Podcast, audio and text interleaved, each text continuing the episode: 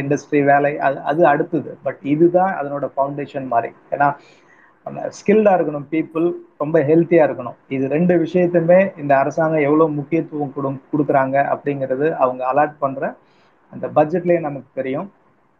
அப்புறம் ரீசெண்டாக ஸ்கூல் எஜுகேஷனுக்கு அந்த அந்த அந்த umbrella Kallar reclamation and Adidravidar வெ- ஆதிதிராவிடர் வெல்ஃபேர் ஸ்கூல் அந்த ரெண்டு அமைப்புகளையும் அது கீழே கொண்டு வந்திருக்காங்க. இது ஒரு சிறந்த திட்டம். ஏன்னா இதனால அந்த ஸ்கூலுக்கான ஒரு ஃபண்ட் இருக்கும் ரெஸ்ட்ரிக்ஷன் இருக்கும். அந்த ஃபண்டுக்கு மேல அவங்கள சிலதெல்லாம் பண்ண முடியாது. அப்புறம் ரெண்டுக்குமே பாத்தீங்கன்னா ஒரு இடைவெளி இருக்கும். ஸ்கூல் எஜுகேஷன் போர்டுக்கும் சரி இந்த ரெண்டு தனி போர்டுக்கும் சரி. ஆரம்ப கால அது அது ஆரம்பிக்கிற காலகட்டத்தில் அது ஒரு சிறப்பான நோக்கத்தோட தான் ஆரம்பிச்சாங்க. ஆனா இன்னைக்கு இருக்கிற ரெஸ்ட்ரிக்ஷன் ஃபண்டிங் ரெஸ்ட்ரிக்ஷன் இதுக்கு இந்த இது ஆரம்பிக்கிறாங்க. அதுக்கு எப்படி செலவாகுது? யூனிஃபார்மா இருக்காது.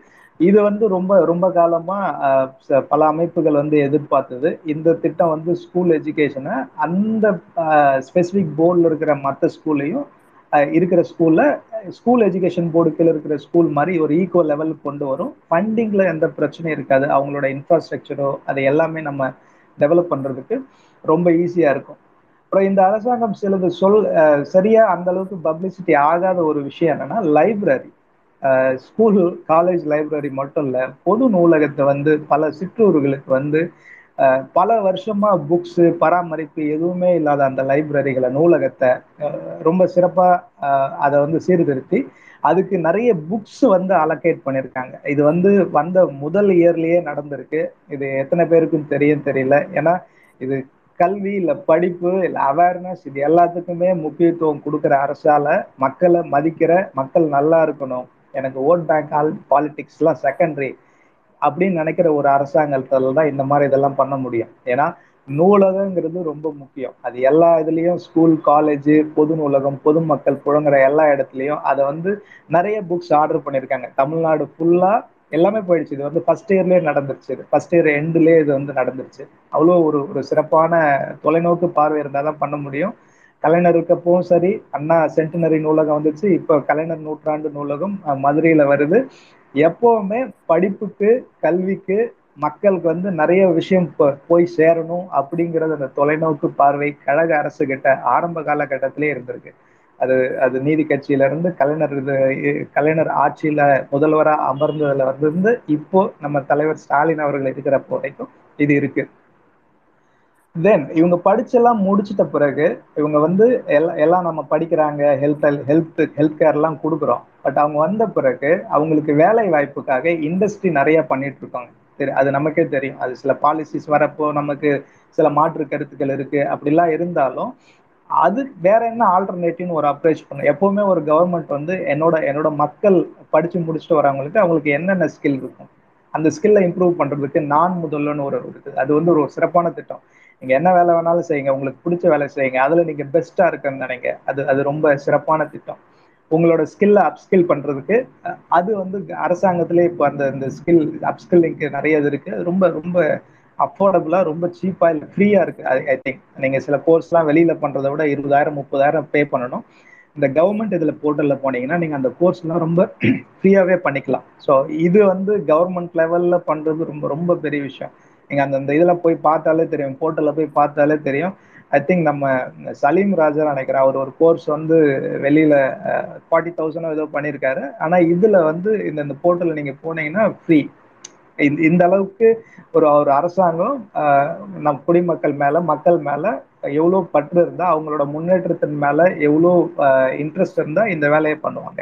அது பண்ணியிருக்காங்க. அப்புறம் எங்க சில இடத்துல காலேஜஸ் நியூ காலேஜஸ் வருது ஆர்ட்ஸ் காலேஜ் வருது பாலிடெக்னிக்ஸ் இதெல்லாம் இம்ப்ரூவ் பண்றாங்க. ஏன்னா நமக்கு டிமாண்ட் இருக்கு.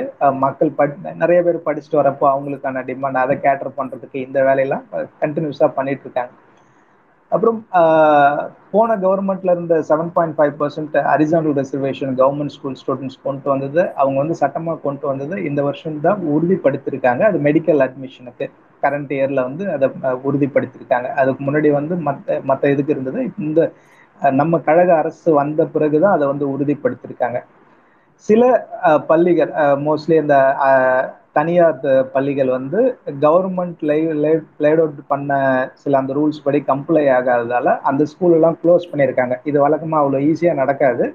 ஏன்னா நமக்கு தெரியும் அந்த ஒரு ஒரு ஒரு லிங்க் இருக்கும் அப்படின்னு சொல்லுவாங்க. பட் இதுல வந்து கவர்மெண்ட் ரூல்ஸ் படி இல்லாதால க்ளோஸ் பண்ணியிருக்காங்க இ- இதுவுமே நல்ல விஷயம் நல்ல ஆரோக்கியமான விஷயம். ஏன்னா நம்ம என்ன ரூல்ஸ் லைட் டவுன் இருக்கோ அதுபடி ஃபாலோ பண்ணலன்னா அது இருக்கிறதுல ஒன்றும் அவசியம் இல்லை. அதை பண்ணியிருக்காங்க டீச்சிங் பொசிஷன்ஸ் காலேஜ்லேயும் சரி ஸ்கூல்லையும் சரி நிறைய வேக்கன்ட் பொசிஷன் இருந்தது. அதை வந்து ஃபில் பண்ணியிருக்காங்க இந்த இந்த ஃபில் பண்ண ஆரம்பிச்சிருக்காங்க. அஃப்கோர்ஸ் இன்னும் இருக்கும். ஆனால் அதுக்கான நோக்கம் வந்து ரொம்ப தெளிவா இருக்கு. அதை ஃபில் பண்ணியிருக்காங்க ஒரு புதுசா இந்த நமக்கு வடக்குல இருந்து வருது ஒன்றிய அரசுகிட்ட இருந்து வருது நியூ எஜுகேஷன் பாலிசி அதை வந்து நம்ம ஸ்டேட்ல இன்னும் இது பண்ணல. என்னதான் நமக்கு ப்ரெஷர் இருந்தாலும் நம்ம அரசாங்கம் அதை இன்னும் பண்ணல. நமக்கு வந்து புதுசா ஒரு ஒரு குழு வந்து ஒரு ஃபார்மேஷன் கமிட்டி வந்து இப்போ ஒரு கமிட்டியை ஃபார்மேஷன் பண்ணியிருக்காங்க நம்ம சிலபஸை தமிழ்நாட்டுக்கான சிலபஸை பார்க்கறதுக்கு. ஏன்னா மாறி வரும் சூழ்நிலைக்கு ஏற்ப மா மாணவர்களுக்கு என்ன மாதிரி புதிய பாடத்திட்டங்கள் இன்னைக்கு இருக்கிற காம்படிட்டிவா இருக்கிற பாடத்திட்டங்கள் தேவை. அந்த பாடத்திட்டங்களை வந்து அதுல சேஞ்சஸ் பண்ணணும். ரொம்ப அட்வான்ஸ்டா இருக்கணும். ஸ்டூடெண்ட்ஸ்க்கு ஈஸியா இருக்கணும். அட் த சேம் டைம் அவங்க வந்து குளோபல் லெவல்ல குளோபல் லெவல்ல இந்தியா லெவல்ல ரொம்ப காம்படிட்டிவா இருக்குன்னு சொல்லிட்டு ஒரு ஒரு கமிட்டி ஃபார்மேட் ஃபார்மேட் பண்ணி அவங்க வந்து அதை ஒர்க் பண்ணிட்டு இருக்காங்க. So that will be like you know கண்டிப்பா என்ஐபி இவங்க கொண்டு வந்தது லூசுத்தனமான நிறைய திட்டங்கள் அதுல இ- இடம் பெறாது இது வந்து ஏற்கனவே நம்ம அட்வான்ஸ்டா இருக்கிற தமிழ்நாடு மாதிரி ஒரு மாநிலத்துல பள்ளி கல்வித்துறை வந்து ரொம்ப அட்வான்ஸ்டா இருக்கிறது நமக்கு தெரியும். ஸோ அதுக்கு வந்து காம்பீட் பண்ற மாதிரி இருக்கும். ஸோ குளோபல் லெவல்ல காம்பீட் பண்றதுக்கு அந்த லெவல்ல இது பண்ணிட்டு இருக்காங்க. அப்புறம் நிறைய கவர்மெண்ட் எஜுகேஷன் எல்லா கவர்மெண்ட் எஜுகேஷன் இன்ஸ்டியூஷன்லையும் ஃபோர் பர்சன்ட் ரிசர்வேஷன் டிரான்ஸ்ஜெண்டர் ஸ்டூடெண்ட்ஸ்க்கு கொண்டு வந்திருக்காங்க. இது நானும் நேற்று பார்க்குறப்ப தான் ஃபர்ஸ்ட் டைம் பார்த்தேன். இதுக்கு முன்னாடி பார்க்கல ஏன்னா யாரையும் பிறப்பை வச்சு பிரிக்கக்கூடாது தனியாக பார்க்கக்கூடாது. அதுதான் நம்மளோட திராவிட சித்தாந்தத்தின் முதல் இதுவே எய்மாவே இருக்கும். அதான் முதல் கொள்கை. அப்படி பார்க்குறப்போ இவங்க வந்து இட்ஸ் பை பர்த் எப்படி இருந்தாலும் இவங்க சமூகம் இன்னைக்கும் கொஞ்சம் குறைஞ்சிருக்கு. ஆனா இன்னைக்கும் சமூகம் ஒதுக்க தான் செய்யுது டிரான்ஸ்ஜெண்டரை முன்ன முன்னைக்கு பரவாயில்ல. ஸோ அவங்களுக்கு வந்து எல்லா எஜுகேஷனல் இன்ஸ்டிடியூஷன்லையும் ஃபோர் பர்சன்ட் ரிசர்வேஷன் இருக்கு. தட்ஸ் அ கிரேட் திங் ஏன்னா பிறப்பை வச்சு யாரையும் தனியாக பிரித்து பார்க்கக்கூடாது இது என்னோட முதற்பட்ட கருத்தை அழிச்சு நான் முடிச்சுக்கிறேன் நண்பர்களே. நன்றி. ரொம்ப ரொம்ப நன்றி கிறிஸ்குரு.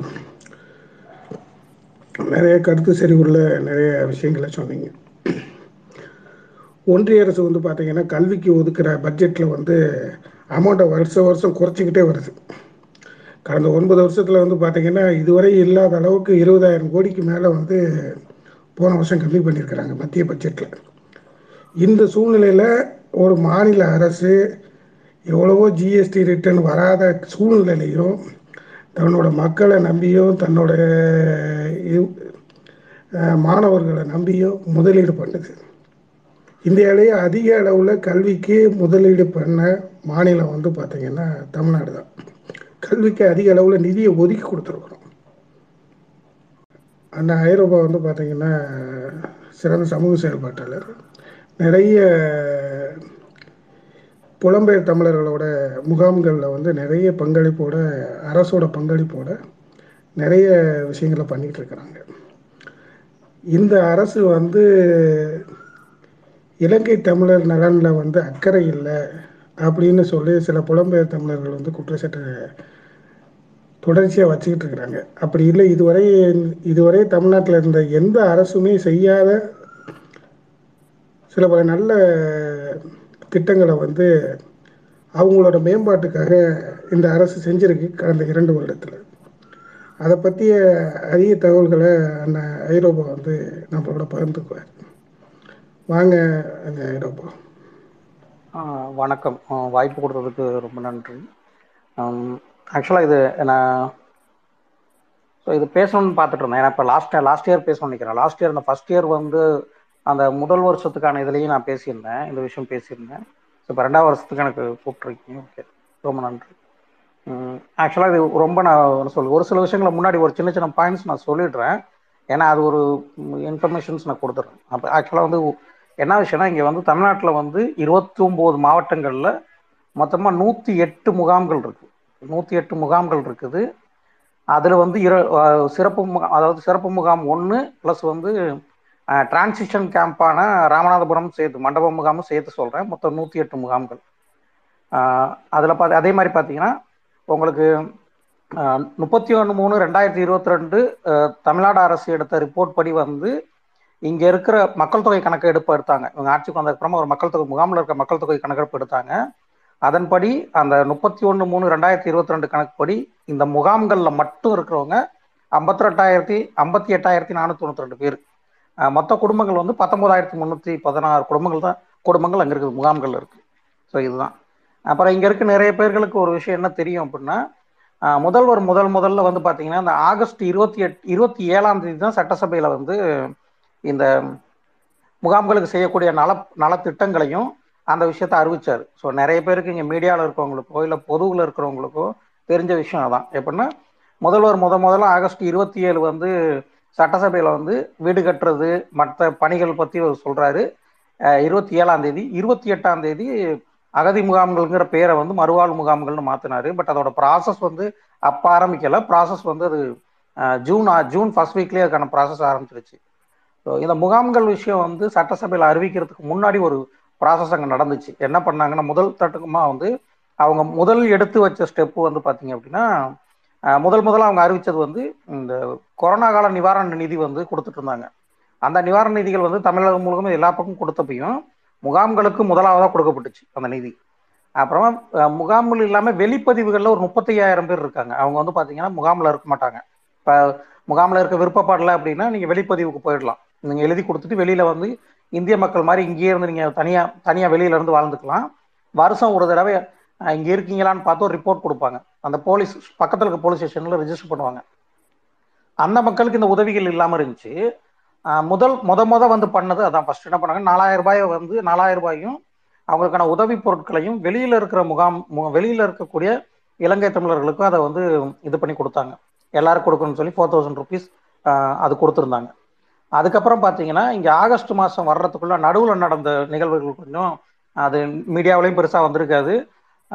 வெளிப்படையாகவும் சொல்லவும் இல்லை. என்ன விஷயம்னா அப்போ வந்து என்ன பண்ணாங்கன்னா ஆட்சிக்கு வந்த உடனே ஜூன் மாதம் முதல்ல அவங்க பண்ண விஷயம் வந்து இந்த பத்து வருட காலத்தில் இந்த பத்து அந்த பத்து வருஷத்துக்கு முன்னாடி பார்த்தீங்கன்னா உங்களுக்கு வந்து முகாம்களில் சுயோதி குழு சுய உதவி குழுக்கள் பெண்கள் சுய உதவி குழுக்கள் ஒரு தனி அமைப்பே இருந்துச்சு. எல்லா முகாம்களும் ஒவ்வொரு முகாம்களும் பதினஞ்சுலேருந்து பதினைந்து பது பதிமூணு டு பதினஞ்சு குழுக்கள் வரைக்கும் இருந்துச்சு. அந்த குழுக்களோட நிலை என்ன? எத்தனை குழுக்கள் என்ன? சர்வைவ் ஆகி அதே என்ன வேலை இருக்கிறாங்க? அவங்க நிலை என்னன்னு சொல்லி மொதல் டேட்டா அதான் ஃபர்ஸ்ட் எடுத்தாங்க. அவங்கள பற்றி வந்து இப்போ இருக்கிற எத்தனை சுயதை குழுக்கள் பெண்கள் மேம்பாடு தான் முதல்ல அவங்க ஆரம்பிச்சது ஆரம்பிக்கும் போதே. ஏன்னா முகாம்களோட கட்டமைப்பு வந்து பெண்கள் பேஸ் பண்ணி தான் பெரும்பாலும் இருக்கு. ஏன்னா அவங்க கையில் தான் வந்து இன்னைக்கு நிற முகாம்களோட நிர்வாகங்களே அவங்க தான் ஹேண்டில் பண்ணுறாங்க அப்புறம் என்ன பண்ணாங்கன்னா முதல்ல சுயது குழுக்களை வந்து அவங்க செக் பண்ணாங்க என்னென்ன இருக்குன்னு.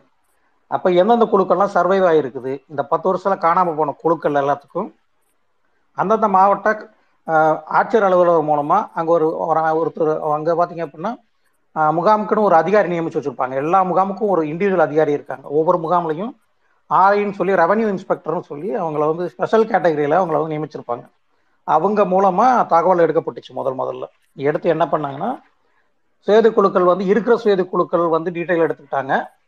அந்த பத்து வருஷத்தில் காணாம போன சுயதுக்குள்ள மறுபடியும் திருப்பி அவங்க வந்து ஒர்க் பண்ண ஆரம்பிக்கணும். அப்படின்னு சொல்லி அவங்களெல்லாம் திருப்பி ரீஆர்கனைஸ் பண்ண சொல்லி இன்ஸ்ட்ரக்ஷன்ஸ் கொடுத்தாங்க. அப்புறம் வந்து மறுவாழ்வுத்துறை. இங்கே மறுவாழ்வுத்துறைன்னு ஒரு துறை இருக்குது அந்த மறுவாழ்வுத்துறையை வந்து என்ன பண்ணாங்கன்னா எல்லா முகாம்களுக்கும் ஸ்பெஷல் விசிட்ஸ் அரேஞ்ச் பண்ணாங்க. எல்லா முகாம்களையும் ஸ்டேட்டஸ் என்ன இப்போ என்ன கண்டிஷனில் இருக்குது என்னென்ன தேவைகள் இருக்குது என்ன பிரச்சனைகள் இருக்குன்னு சொல்லி மறுவாழ்வுத்துறை ஆணர் ஜெசிந்தா லாசரஸ். அவங்க தலை அவங்க தலைமையிலையும் அவரும் துணை ஆணையர் அவர் பேர் ரமேஷ்.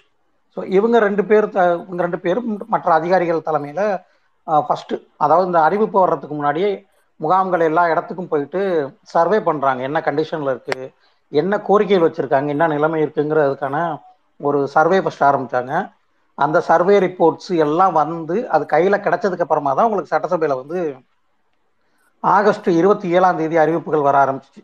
வீடு கட்டுற பணிகள் பற்றின அறிவிப்புகள் வந்து வர ஆரம்பித்ததும் சரி இந்த ஏனைய அறிவிப்புகளும் அதுக்கப்புறம் தான் வர ஆரம்பிச்சிச்சு. அதுக்கு அதை பார்த்தீங்கன்னா ஆகஸ்ட்டுக்கு முன்னாடி அதாவது எப்படின்னா சட்டசபையில் அறிவிக்கிறதுக்கு முன்னாடி ஒரு விஷயம் பண்ணாங்க என்னன்னா எல்லா முகாம்கள்லையும் உதவித்தொகைன்னு ஒரு விஷயம் இருக்குது உதவித்தொகை கொடுப்பாங்க. மாதம் மாதம் குடும்பத் தலைவருக்கு ஆயிரம் ரூபாய் இரண்டாம் நபருக்கு எழுநூத்தி ஐம்பது பன்னெண்டு வயசு கீழே இருக்கவங்களுக்கு நானூற்றி ஐம்பது ரூபா. அது என்ன பண்ணியிருந்தாங்க அப்படின்னா அதை வந்து குடும்பத் தலைவருக்கு ஆயிரத்தி ஐநூறு இரண்டாம் நபருக்கு ஆயிரம் மூன்றாம் நபர் அதாவது பன்னெண்டு வயசு கீழே இருக்கிறவங்களுக்கு எழுநூத்தி ஐம்பதுன்னு மாற்றி அதுக்கான அரசாணைகளை வெளியிட்டு வெளியிட்டாங்க ஃபர்ஸ்ட் அந்த இது வெளியிட்டாங்க.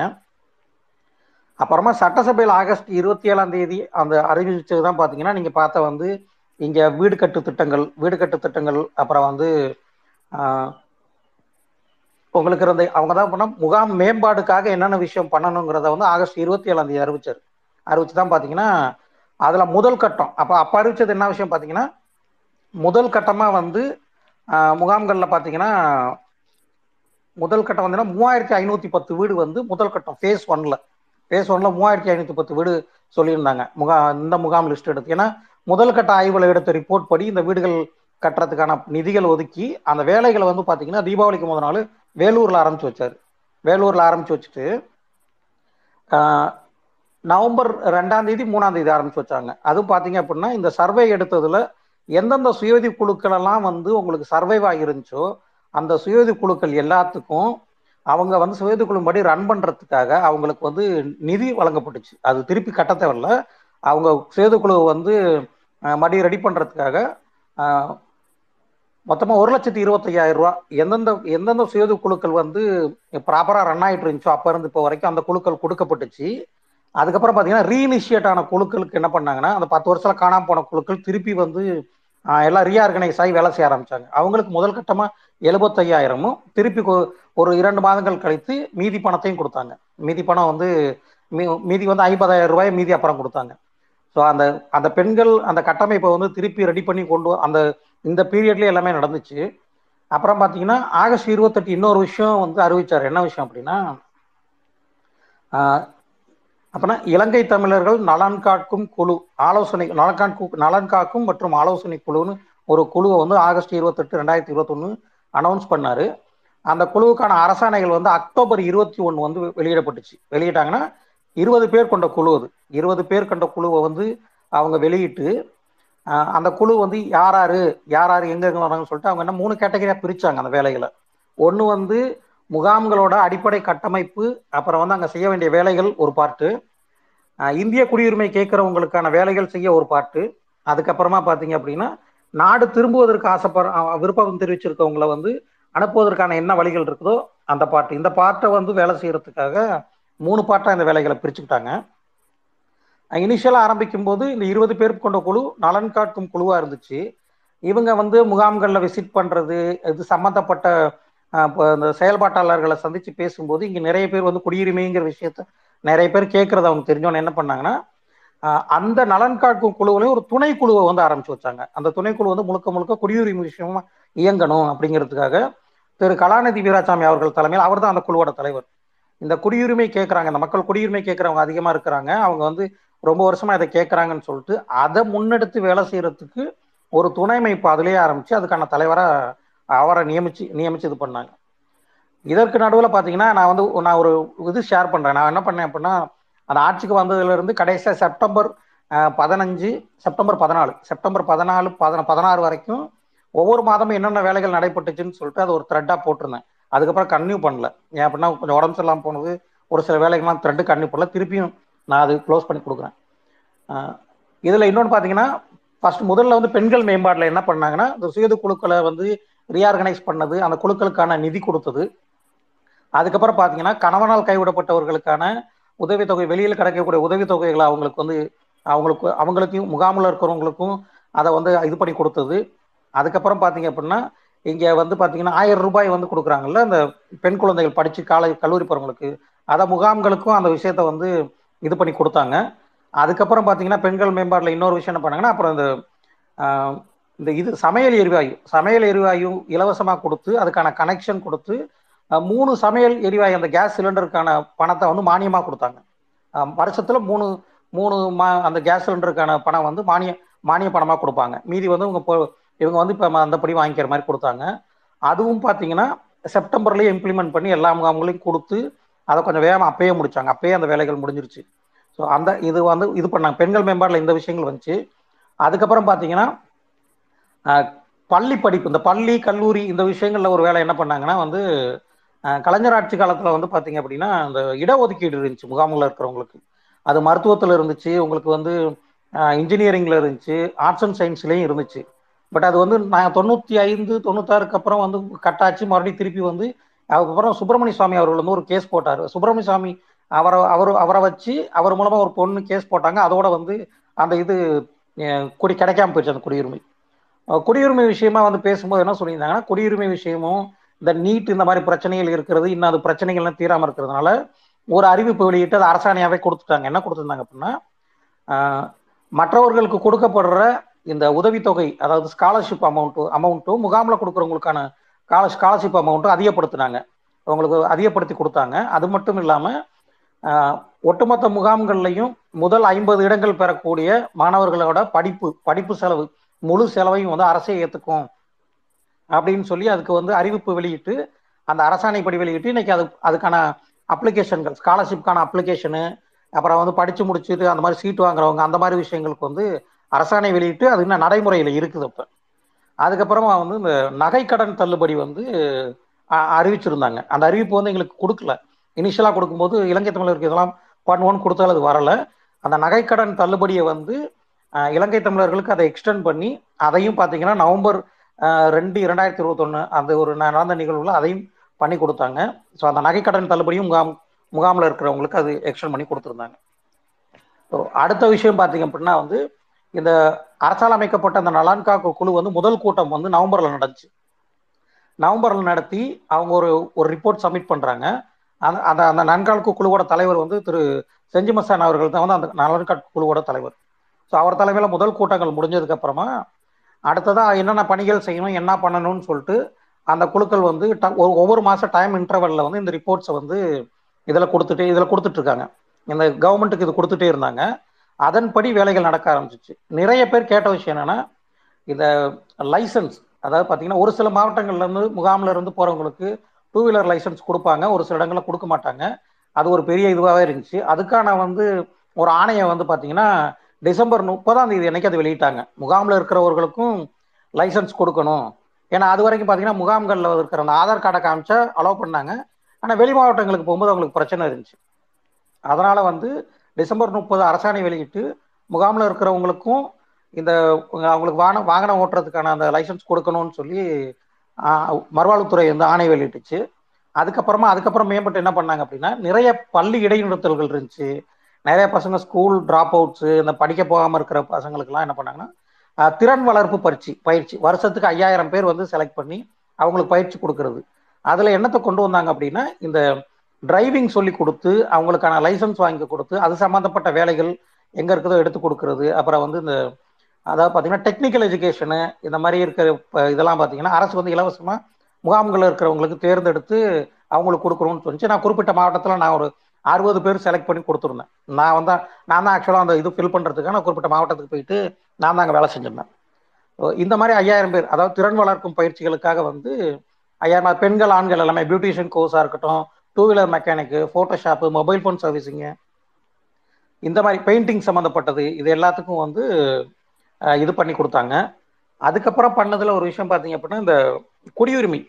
இந்த குடியுரிமை விஷயத்தில் என்ன அந்த சைமல்டேனியஸாக குடியுரிமை விஷயத்தில் ஒரு விஷயம் இங்கே நடந்துகிட்டு இருந்துச்சு. அது என்ன பண்ணாங்கன்னா ஒரு திரு கலாநிதி வீராசாமி தலைமையில இயங்கிக்கிட்டு இருந்த அவரோட தலைமையில இயங்கிட்டு இருந்த இந்த குழு வந்து இவர்களெல்லாம் வந்து இல்லீகல் இமிரன்ஸ் அதாவது சட்டவிரோத குடியேறிகள்னு சொல்லி தான் இதுல இருக்குது. அந்த அரசியலமைப்பு சட்டத்தின்படியோ இங்க இருக்கக்கூடிய சட்டத்தின்படி அந்த கான்செப்ட்ல தான் இருக்குது. பட் அவங்க வந்து சட்டவிரோத குடியேறிகள் கிடையாது அப்படின்னு சொல்லி அதை வந்து உள்துறை அமைச்சகத்துக்கு தொடர்ச்சி அவங்க சொல்லிக்கிட்டு இருக்காங்க. அதுக்கான இதே அனுப்புறாங்க. அதுக்கு ஒரு ரீசன் அவர் என்ன சொல்லியிருந்தார் அப்படின்னா ஒருத்தர் இல்லீகல் இமிகிரண்டாக இருக்கும்போது அந்த விஷயம் இல்லீகல் இமிகிரண்ட் அவங்க அப்படிங்கும்போது என்ன ஆகும்னா அவங்க வந்து தெரியாமல் உள்ளே வந்து நுழைஞ்சிருக்கணும்.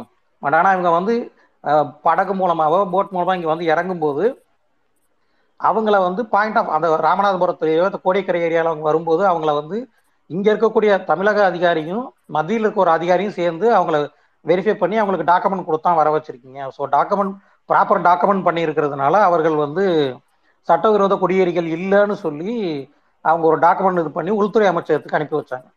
அந்த டாக்குமெண்ட்டுகளை வைத்து தான் வந்து பார்த்தீங்கன்னா நாங்கள் இங்கே ஒரு சில செயல்பாட்டாளர்களும் ஒரு சில முகாம்களை சார்ந்த செயல்பாட்டாளர்கள் அவர்களுக்கு உதவி செய்யக்கூடிய இவங்க வழக்கறிஞர்கள் மூலம் வழக்கு அந்த விஷயத்தை வச்சு வழக்குகள் தொடுத்திருந்தோம். அந்த வழக்குகளில் பார்த்தீங்கன்னா முதல் கட்டமாக வந்து ஆயிரத்தி தொள்ளாயிரத்தி எண்பத்தி ஏழு வரைக்கும் இந்த மண்ணில் பிறந்த அம்மா அப்பா ரெண்டு பேரும் இலீகல் இமிகிரண்டாவே இருந்தாலும் இந்த மண்ணில் பிறந்திருந்தா அந்த குழந்தை வந்து இந்திய குடியுரிமைக்கு உரியவர்னு சொல்லி ஒரு தீர்ப்பை வந்து உங்களுக்கு ஆகஸ்ட் ரெண்டாயிரத்தி இருபத்தி ரெண்டுல வந்து ஒரு தீர்ப்பு வந்து மதுரையில வந்துச்சு. அந்த தீர்ப்பின்படி தான் திருச்சி கொட்டப்பட்டு மாவட்டத்தில் இருக்கிற ஒரு பெண்ணுக்கு வந்து பாஸ்போர்ட் கொடுத்துருந்தாங்க. ஸோ இந்த மாதிரி என்ன விஷயம்னா இப்படி எப்படி வந்து அரசுக்கிட்ட போயிட்டு ஒன்றிய அரசுகிட்ட கேட்குற அதே நேரத்தில் இந்த மாதிரியான சட்ட நடவடிக்கைகளுக்கும் அரசு உதவி செய்யுது ஏன்னா அந்த சட்ட நடவடிக்கைகளில் வந்து எப்பயுமே சட்ட நடவடிக்கை எடுக்கும்போது எதிர்தரப்புல வந்து அரசு தான் இருக்கும். ஆனால் இந்த இடத்துல வந்து நாங்கள் அந்த குடியுரிமை சம்பந்தமாகவும் இந்த மாதிரி பாஸ்போர்ட் சம்பந்தமாகவும் தொடுத்த வழக்குகளில் வந்து அரசு வந்து எதிர்த்தரப்புல இல்லை. அரசு வந்து முகாம் தரப்புல இருந்து தான் இந்த வழக்குகள்லாம் அணுகியிருக்காங்க. இதுக்கு முன்னாடி இருந்த அந்த வந்து ஒரு அறுபத்தி நாலு பேர் வழக்கு கொடுத்துருந்தாங்க. குடியுரிமை வேணும்ட்டு கொட்டப்பட்டிலிருந்து.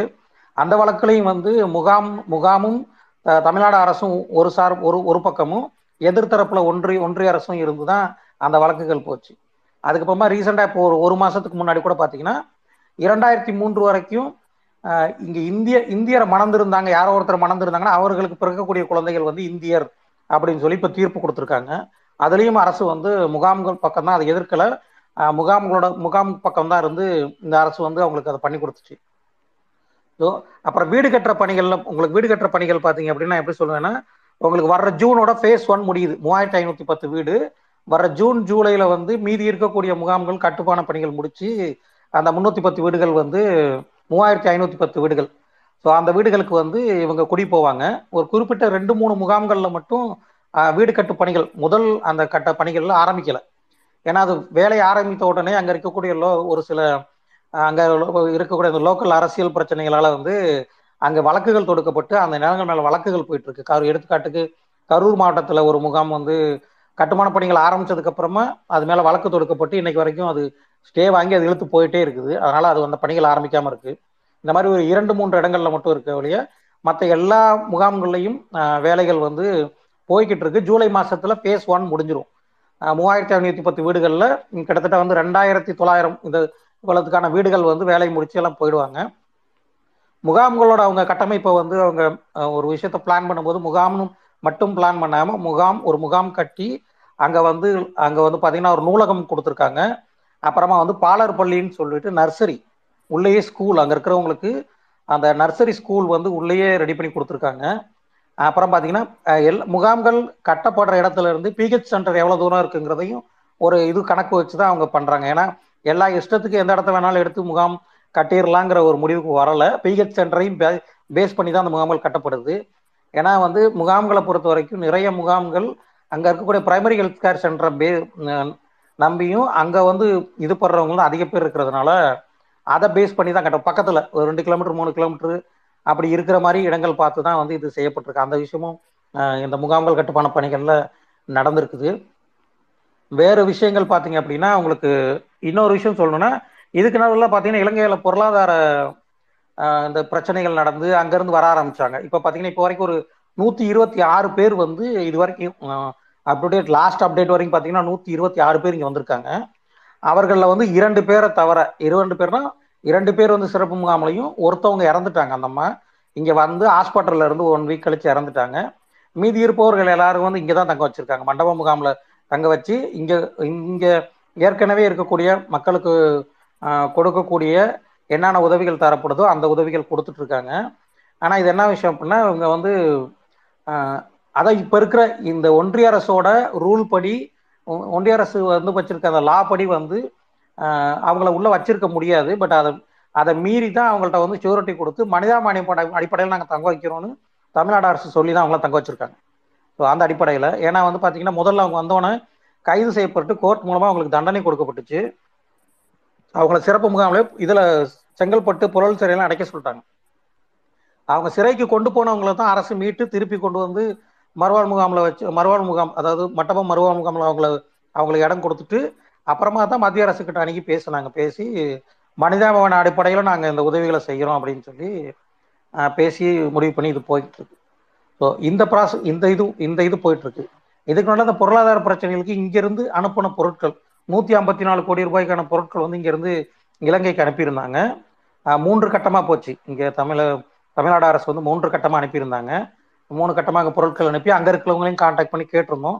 கேட்டும்போது அங்கே பொருட்கள் வந்தது இது சொன்னாங்க. அங்கே நடந்த ஒரு சில பிரச்சனைகள் அங்கே இருக்க உள்ள அரசியல்னால ஒரு சில பொருட்கள் பதுக்கப்பட்டது. அந்த பிரச்சனை அது நடந்துச்சு. அது அங்கே இருக்கிற பிரச்சனை நடந்துச்சு ஒழிய இங்கேருந்து பொருட்கள் போனது உண்மை.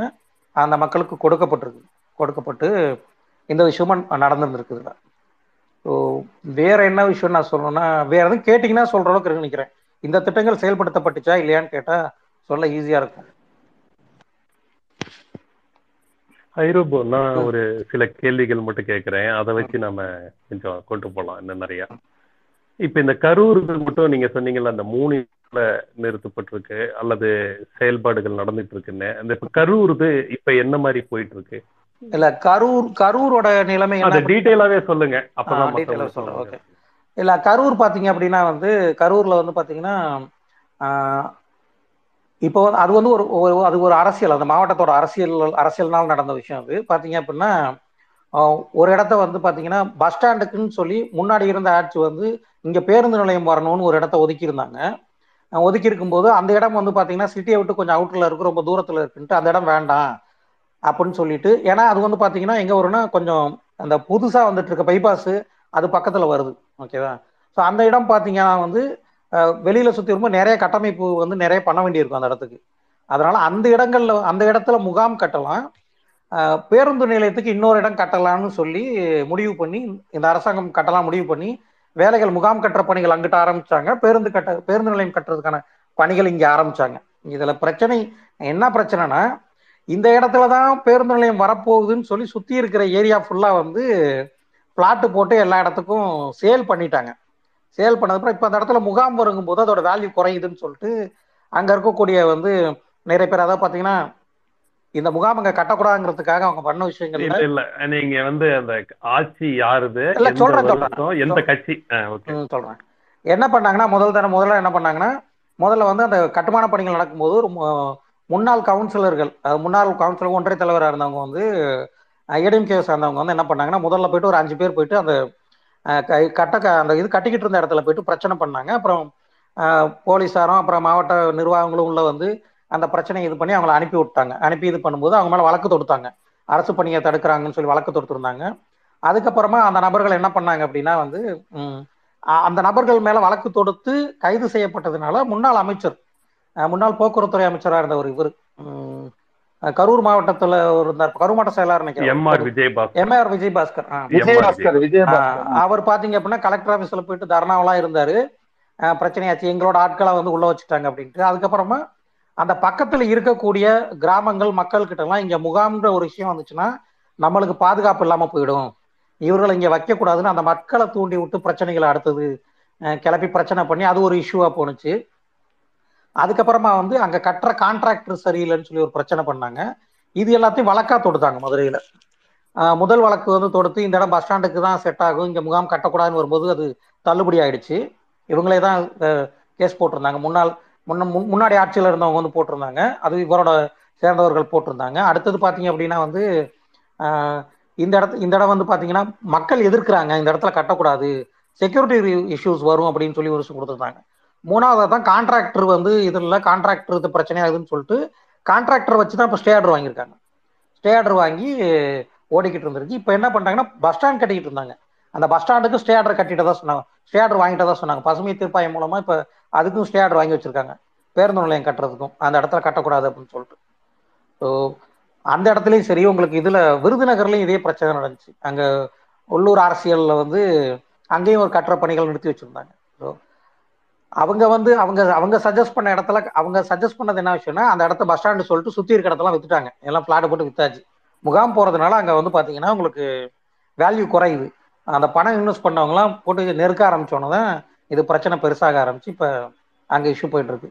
இது ஃபேஸ் ஒன்ல ஃபேஸ் ஒன்ல நடந்த இஷ்யூல அந்த கரூர் இன்னும் நிக்குது. இன்னைக்கு வரைக்கும் கேஸ் இன்னும் போயிட்டு தான் இருக்கு. இன்னும் அது இதாகல தீர்ப்பாகல. அது தீர்ப்பானாதான் அங்கே வேலையை ஆரம்பிக்கிற மாதிரி இருக்கும். ஏன்னா பக்கத்துல வேற நிலங்கள் எங்கேயும் இல்லை எதுவும் பார்த்து வைக்கல. அப்படி பார்த்தா அது அது ரொம்ப தூரம் போகுது. இன்னொரு இடம் சஜஸ்ட் பண்ணாங்க. கோர்ட்டு மூலமா இவங்க சஜஸ்ட் பண்ணாங்க. யாரு? முன்னேறி ஆட்சியில் இருந்தவங்க இந்த இடத்த கொடுக்கலாமே அவங்களுக்கு அப்படின்னு ஒரு ஏரியா ஊரை சஜஸ்ட் பண்ணாங்க. அந்த ஊர் கிட்டத்தட்ட வந்து சிட்டியை விட்டு இருபது இருபத்தஞ்சு கிலோமீட்டர் வெளியிலையும் பக்கத்தில் ஆக்சசபிள் எந்த இடமே இல்லாத ஒரு இடம். அப்படி காமிக்கும்போது இந்த இடத்துல வந்து நாங்கள் முகாம் கட்ட மாட்டோம்னு சொல்லி தற்போதைய அரசு வந்து என்ன சொன்னாங்கன்னா இந்த இடத்துல நாங்கள் முகாம் கட்ட மாட்டோம். அதில் ஆக்சசபிள் எங்கேயுமே கிடையாது. அப்படி ஒரு இடத்துல அவங்கள வைக்க மாட்டேன் அப்படின்னு சொல்லிட்டு இவங்க மறுத்துட்டாங்க. ஸோ அந்த கேஸ் இன்னும் போயிட்டு இருக்கு அந்த இதில். நீங்கள் சொல்கிற தகவலை பார்த்தா பேசாம முகாமுக்கே போயிடலாம் போலுக்கு என்ன? மூணு சிலிண்டர் ஃப்ரீயாக கொடுக்குறாங்க இருக்கிற வீடு கட்டி கொடுக்குறாங்க இப்போ சுய உதவி குழுவில் ஒன்றரை லட்ச ரூபா காசு கொடுக்குறாங்க கல்வி உதவித்தொகை கொடுக்குறாங்க மேல் படிப்புக்கு ஃப்ரீ எஜுகேஷன் கொடுக்குறாங்க அவங்க நாட்டில் இருந்திருந்தா கூட இவ்வளோ வசதிகளை வாய்ப்புகளை அவங்களுக்கு கிடைச்சிருக்கு ஆக்சுவலா ஒன்றும் இல்லை ஒன்று நான் ரொம்ப சிம்பிளாக தான் விஷயம்னா வீடு கட்டு வீடு கட்டுறதுக்கான ரீசன் அவங்க ரீசன் ஒன்று சொல்லியிருந்தாங்க ரீசன் ஒன்று சொல்லியிருந்தாங்க. ஆக்சுவலாக இது வரைக்கும் அங்கே இருந்த அதாவது முதல் கட்டமைப்பு வந்து பார்த்தீங்கன்னா இந்த கட்டமைப்பு எப்போ திருத்தப்பட்டுச்சுங்கிறது சொல்லிடுறேன் இப்போ இருக்க இப்போ வந்து இப்போ பொது வீடுகள் மாற்றிக்கிட்டு வர்றாங்க. பொது வீடு மாற்றிக்கிறதுக்கு முன்னாடி கலைஞர் பீரியடில் தான் நூறு கோடி ரூபா பணம் ஒதுக்கப்பட்டு அந்த சேதமடைந்த வீடுகள் இந்த மாதிரி இருந்ததெல்லாம் வந்து என்ஜிஓக்கள் மூலமாக சரி சரி செய்யப்பட்டுச்சு. அந்த வீடுகள்லாம் சரி செஞ்சாங்க. அதுக்கப்புறம் வந்து அந்த வீடுகள் சரி செய்ய ஆரம்பிக்கிறது வந்து கலைஞர் பீரியடுக்கு அப்புறம் இப்போதான் ஆரம்பிக்கிறாங்க. ஸோ நடுவில் வந்து டென் இயர்ஸில் வந்து எந்த கட்டமைப்புகள் மாற்றப்படல எதுவும் வந்து இது பண்ணல. அந்த ரெண்டாயிரத்தி ஆறு டு ரெண்டாயிரத்தி பதினொன்னுல வந்து எல்லா அந்தந்த பகுதி அமைச்சர்கள் வந்து அமைச்சர் பொன்முடி வந்து சிறப்பு இதுவா போட்டாங்க அவரை. ஒரு எல்லா முகாமுக்கும் சென்று அந்த பணிகளை மேற்கொண்டார். ஆமா. எனக்கு இப்பயும் சொல்றேன் போன ஆட்சியில வந்து கட்டப்பட்ட முகாம்ல ஒரு முகாம் என்னால சொல்ல ஒரே ஒரு முகாம் மட்டும் பண்ணாங்க. எங்கன்னா அந்த இதுல எங்க நம்ம ஒட்டஞ்சத்திரத்துல விருப்பாட்சின்னு சொல்லி ஒரு முகாம் இருக்கு. அந்த முகாம் எதுக்காக கட்டினாங்க அப்படின்னா முகாம் வந்து குறிப்பிட்ட ஏரியா கவர்மெண்ட் நிலமாவும் குறிப்பிட்ட இதுக்கு மேல வந்து பாத்தீங்கன்னா இவங்க நிலத்து இருந்துச்சு மற்றவங்க நிலமா இருந்துச்சு. அந்த மற்றவங்க நிலத்துல இருந்தவங்களுக்கு மட்டும் தனியா ஒரு பகுதியில் வீடு கட்டி கொடுத்தாங்க. அது மட்டும் நடந்துச்சு. மற்ற இடங்கள்ல எங்கேயும் அந்த வேலைகள் நடக்கல. ஸோ அதனால வந்து மற்ற வேலைகள் அங்கே நடக்காம போனதுனால அப்படியே போயிடுச்சு. வேற எது இருந்தா கேளுங்க சொல்றேன் அதாவது அதாவது எப்படின்னா இன்னொரு விஷயம் சொல்லிடுறாங்க இங்க இருக்கக்கூடிய இங்க தமிழ தமிழ்நாட்டில் இருக்கக்கூடிய மக்களுக்கு என்னென்ன செய்யப்படுதோ அந்த விஷயங்கள் எல்லாமும் அங்கேயும் எக்ஸ்டெண்ட் பண்ணணும் அப்படின்னு சொல்லி அது ஆல்ரெடி சொல்லிட்டாங்க. அதன்படி தான். ஏன்னா இதுக்கு முன்னாடி இருந்த வரைக்கும் நீங்க ஒரு அரசாணை வெளியிட்டீங்கன்னா அந்த அரசாணைக்கு வந்து சைர இன்னொரு அனக்சர் அரசாணை வெளியிடுவாங்க. இது முகாமில் வாழ்பவருக்கும் பொருந்தும் அப்படின்னு தான் வெளியிட்டு இருந்தாங்க. இந்த ஒரு பத்து வருஷமா அப்படிதான் வெளியிடுவாங்க. உங்களுக்கு அரசாணை வரும்போது அது முகாம்களுக்காகவும் சொல்லி ஒரு அரசாணை வரணும். அது வந்துச்சுன்னா மட்டும்தான் முகாம்களுக்கு அந்த விஷயம் எக்ஸ்டெண்ட் பண்ணப்படும். ஆனா இப்ப அப்படி கிடையாது. இந்த அரசாணை வந்தால் அது முகாம்களும் இன்க்ளூடு அப்படின்னு சொல்லிட்டாங்க. முதல்ல இது சொல்லப்பட்டுருச்சு. அதனால வந்து எங்களுக்கு அது பிரச்சனையா இல்லை. என்ன விஷயம்னா அந்த அரசாணைகள் வரும்போதே வந்து அது முகாம் எக்ஸ்க்ளூட்லாம் கிடையாது. அனைத்து தமிழர்களுக்கும் வரும்போது அங்கே எல்லாமே உங்களுக்கு வந்துடும் உங்களுக்கு ஒன்றும் இல்லை ரெண்டாயிரத்தி இருபத்தி ரெண்டு இருபத்தி மூணுக்கான மறுவாழ்வுத்துறையோட கையேடு வெளியிட்டிருக்காங்க. அந்த கையேடுலேயே உங்களுக்கு வந்து அவங்க என்னென்ன வேலைகள் செய்யப்பட்டிருக்கு என்னென்ன உறுதி கொடுக்கப்பட்டுச்சு என்ன வேலைகள் செய்யப்பட்டிருக்கிறதுக்கான ஃபுல் டீட்டெயில்ஸும் வித் நீட் அண்ட் கிளியராக அதில் வித் டீட்டெயில்டாக இருக்கும். இன்னொரு விஷயம்னா இந்த தகவல்கள் வந்து பெரும்பாலும் வந்து ஒரு பெட்டி செய்தியாக வரும். உங்களுக்கு பத்திரிகையில் வரும்போது ஒரு சின்ன பெட்டி செய்தியாக வரும். பெருசாக வராது உங்களுக்கு. சின்ன சின்னதாக தான் வந்துட்டு இருக்கும் உங்களுக்கு. வெளியே தெரியாது. அதே மாதிரி வந்து நம்ம இதுக்கு அரசு வந்து துறை இருக்குல்ல நம்ம இந்த தகவல் தொழில்நுட்பத்துறையா அந்த விஷயங்கள்லாம் வெளியில் போடுவாங்களா செய்தி செய்தி ஒலிபரப்புத்துறை அது மூலமாக பெருசாக அந்த விஷயங்கள் வெளில வர்றதில்ல. இது வராது. பெரும்பாலும் வர்றதில்ல. இந்த மாதிரி ஃபீல்டில் இருக்கிறவங்க ஒர்க் பண்ணுறவங்க அந்த செயல்பா முகாமில் இருக்க செயல்பாட்டாளர்கள் அவங்க சொல்லும்போது தான் ஒரு சில விஷயங்கள் வந்து உங்களுக்கு ஃபீல்டு வெளியிலேயே வருது. இந்த விஷயம் நடந்திருக்குன்னு. இன்னொரு விஷயம் பார்த்தீங்க அப்படின்னா நூற்றி எட்டு முகாம்களுக்கும் என்ன பண்ணாங்கன்னா வந்து எல்லா முகாம்களையும் ஒரு கட்டமைப்பு இருக்கு. மாணவர்கள் பேரவைன்னு ஒரு கட்டமைப்பு இருக்கு. அப்புறமா பார்த்தீங்கன்னா அங்கே வந்து அங்கே அங்கே படித்து அந்த முகாம்லேயே படித்து அந்த முகாமில் இருக்கவங்களே வந்து வெளியில் வந்து அவங்களே வந்து அவங்க ஸ்டூடெண்ட்ஸ்க்கு வந்து கிளாஸ் எடுப்பாங்க. மாலை நேர வகுப்பு எடுப்பாங்க. அதுக்கு ஒரு கட்டமைப்பு இருக்குது. எல்லா முகாம்களும் இருக்குது அந்த மாதிரி இருக்கிற இடத்துல என்ன பண்ணாங்கன்னா நூற்றி எட்டு முகாம்களுக்கும் ஃபார்ட்டி ஃபிஃப்டி டூ இன்ச்சஸ் நினைக்கிறேன் ஃபிஃப்டி டூ இன்ச்சஸில் எல்இடி டிவி வந்து முகாமை பொறுத்து. இப்போ சின்ன முகாமாக இருந்தால் ஒன்று பெரிய முகாமாக இருந்தால் இரண்டு டிவிகள் இந்த மாதிரி ஒரு கொடுத்து அதுக்கான கனெக்ஷன்ஸ் எல்லாமே வந்து அங்கே அங்கே இருக்கிற ரெவன்யூ இன்ஸ்பெக்டர் மூலமாக அதை அரேஞ்ச் பண்ணாங்க. இது எல்லா முகாம்களையும் ரெண்டாயிரத்தி இருபத்தி ஒன்று ரெண்டாயிரத்தி இருபத்தி ரெண்டு மார்ச்சில் வந்து இந்த டிவிகள் எல்லாம் கொடுத்துட்டாங்க. எல்லா முகாம்களுக்கும் டிவி போயிடுச்சு. ரெண்டு டிவி நான் போய் இன்ஸ்டால் பண்ணி கொடுத்துருந்தேன் இன்ஸ்டால் பண்ணிட்டு கனெக்ஷன்ஸ் இன்டர்நெட் கனெக்ஷனும் அந்த கல்விச்சாலைக்கான டிவிக்கு அந்த கனெக்ஷன்ஸும் வாங்கி கொடுத்து போட்டு வந்தோம். அங்கே இருக்கிற அந்த அந்த மாலை நேர வகுப்புகளை வந்து அவங்க வந்து இதாக யூஸ் பண்ணிக்கணும் அந்த ஸ்டூடெண்ட்ஸுக்காக தேவைப்படும்ட்டு அது உங்களுக்கு இதுவாக இருந்துச்சுன்னா கூட இவர் அன்பில் அவர் வந்து அன்பில் மகேஷ் அவர்கள் வந்து பார்த்தீங்கன்னா புதுக்கோட்டை லேனா விளக்கில் வந்து முன்னாள் மாணவர்கள் பேரவை வந்து அந்த நடத்தின ஒரு டியூஷன் இதுக்காக அந்த விழாவுக்கு போயிட்டு இவர் தான் வந்து எல்லாம் ஆரம்பிச்சு வச்சு பண்ணி கொடுத்துட்டு வந்திருந்தார். ஸோ அந்த இன்ஃபர்மேஷன்ஸ் உங்களுக்கு ட்விட்டர்லேயே கிடைக்கும். அந்த இன்ஃபர்மேஷன்ஸ் இருக்குது இப்போ கல்விக்கு. என்னென்ன முக்கியத்துவம். உயர்கல்விக்கு என்ன மாதிரி.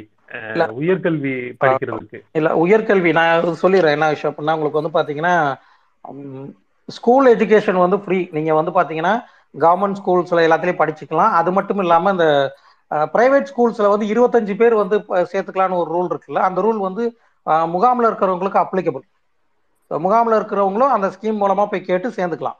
அது எக்ஸ்டெண்ட் பண்ணியிருக்காங்க. அதில் சேர்ந்தவர்கள் எனக்கு தெரியும். அவங்கள சேர்ந்த குழந்தைங்களை போய் நேரிலையும் பார்த்துட்டு வந்திருக்கேன். அதுலேயும் படிச்சுக்கலாம். உயர்கல்வியை பொறுத்த வரைக்கும் ஒரே வழி பிரைவேட் மட்டும்தான். கவர்மெண்ட் எதுவும் கிடைக்காது.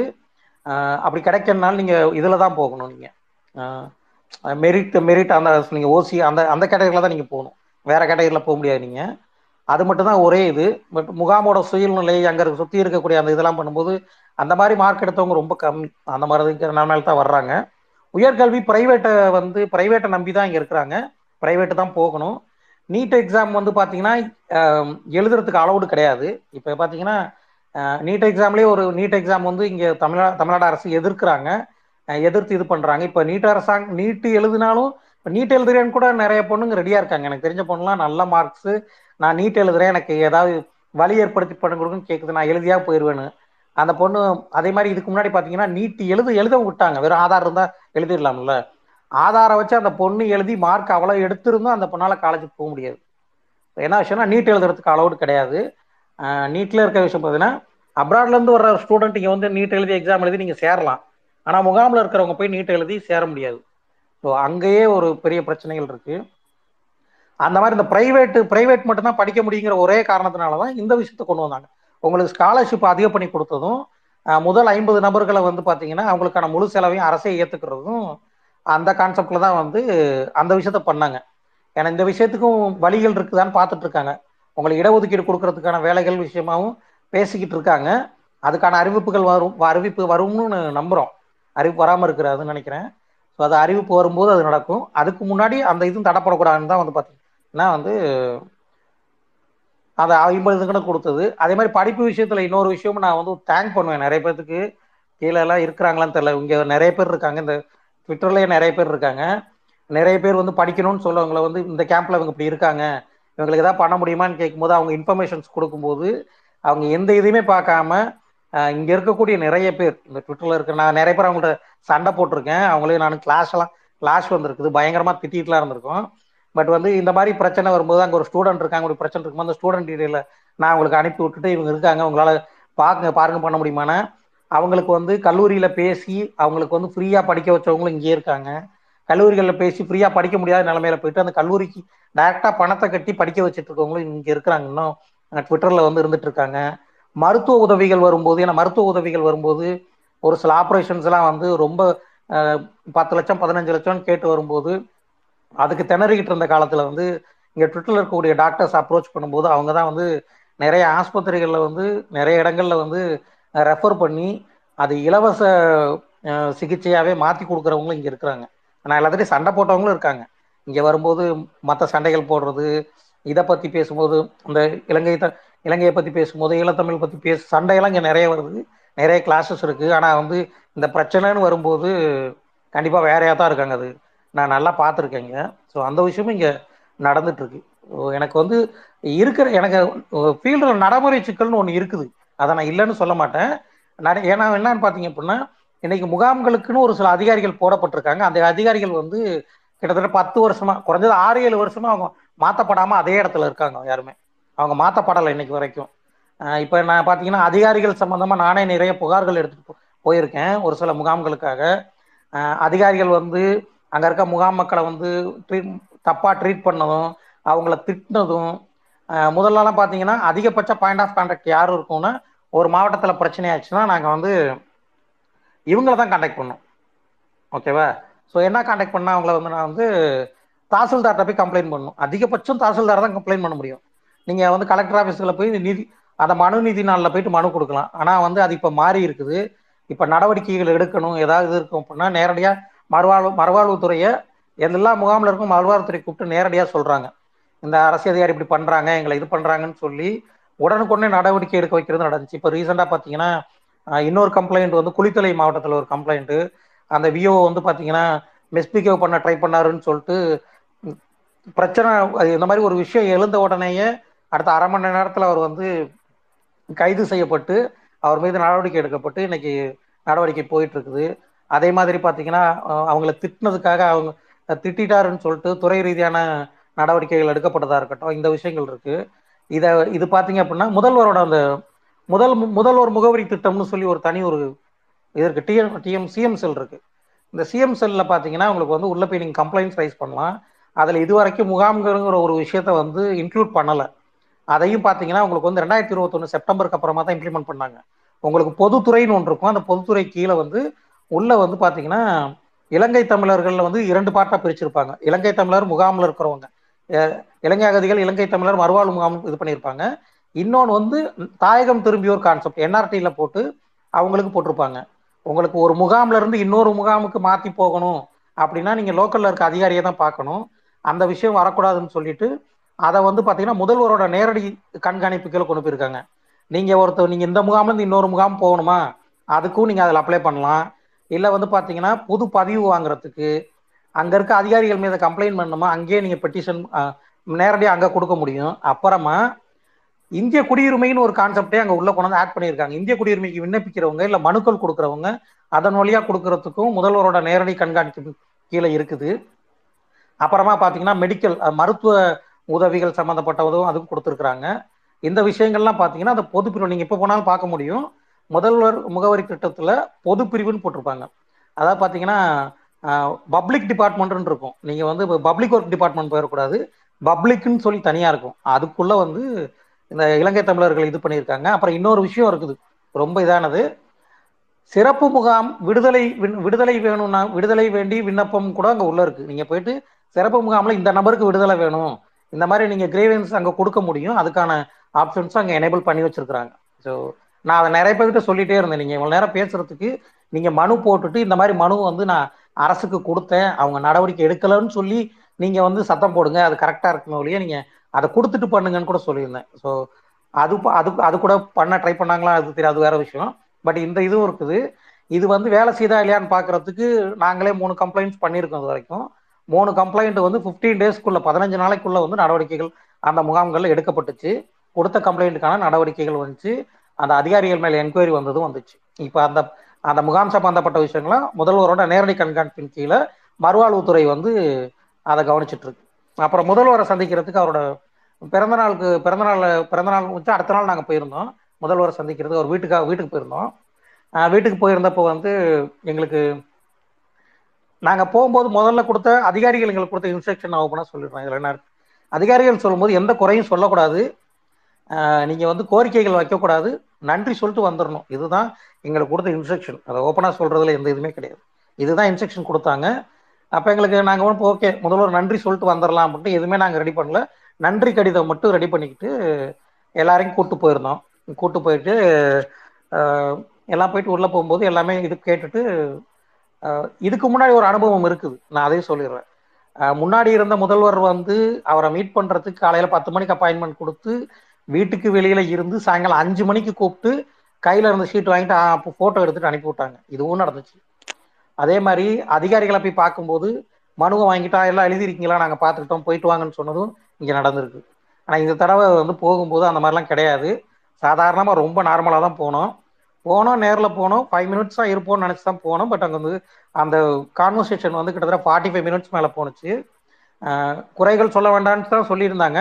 இது பண்ணியிருந்தாங்க. நான் முதல்வரே தான் அந்த அந்த என்ன சொல்கிறது அந்த கான்வர்சேஷனை பில் பண்ணதோ இல்லை அவங்கள்ட்ட இருந்து பேச வச்சு விஷயங்களை வாங்கினோ முதல்வர் தான் பண்ணார். அவங்க என்ன இருக்குது என்ன நடந்துட்டு இருக்கு ஏதாவது பிரச்சனைகள் இருக்குமான்னு சொல்லிட்டு அதை கேட்டது முதல்வர் தான் கேட்டார். முதல்வர் கேட்டு இருக்கக்கூடிய பிரச்சனைகள் என்னென்ன செய்ய வேண்டி இருக்குது இதில் என்ன நடவடிக்கை எடுத்திருக்கீங்கன்னு சொல்லி அந்த துறை அதிகாரிகள் அதாவது கமிஷனர் துணை கமிஷனர் அது சம்பந்தப்பட்ட உறுப்பினர்கள் எல்லாரையும் அவர் வீட்டில் உட்கார வச்சுக்கிட்டு முகாம் இருக்கவங்கள பேச வச்சு அதுக்கான பதிலையும் வாங்கி கொடுத்துருவேன் அங்கே நடந்துச்சது ஏன்னா அங்கே நான் இருந்தேன். ஓகேவா நான் நானும் அங்கே போயிருந்தேன். நானும் அதில் போயிருந்தேன். ஸோ அந்த இதாக இருக்கட்டும் ஒரு சில இதுவும் கேட்டோம். அதாவது பார்த்தீங்கன்னா அந்த பள்ளி இடைநிறுத்தம் அதிகமாக இருக்கிறதுனால அதுக்கு ஒரு வழி பண்ணும்போது அதுக்கான இதுக்கு அனௌன்ஸ் பண்ணுறோன்னு சொல்லியிருந்தாங்க.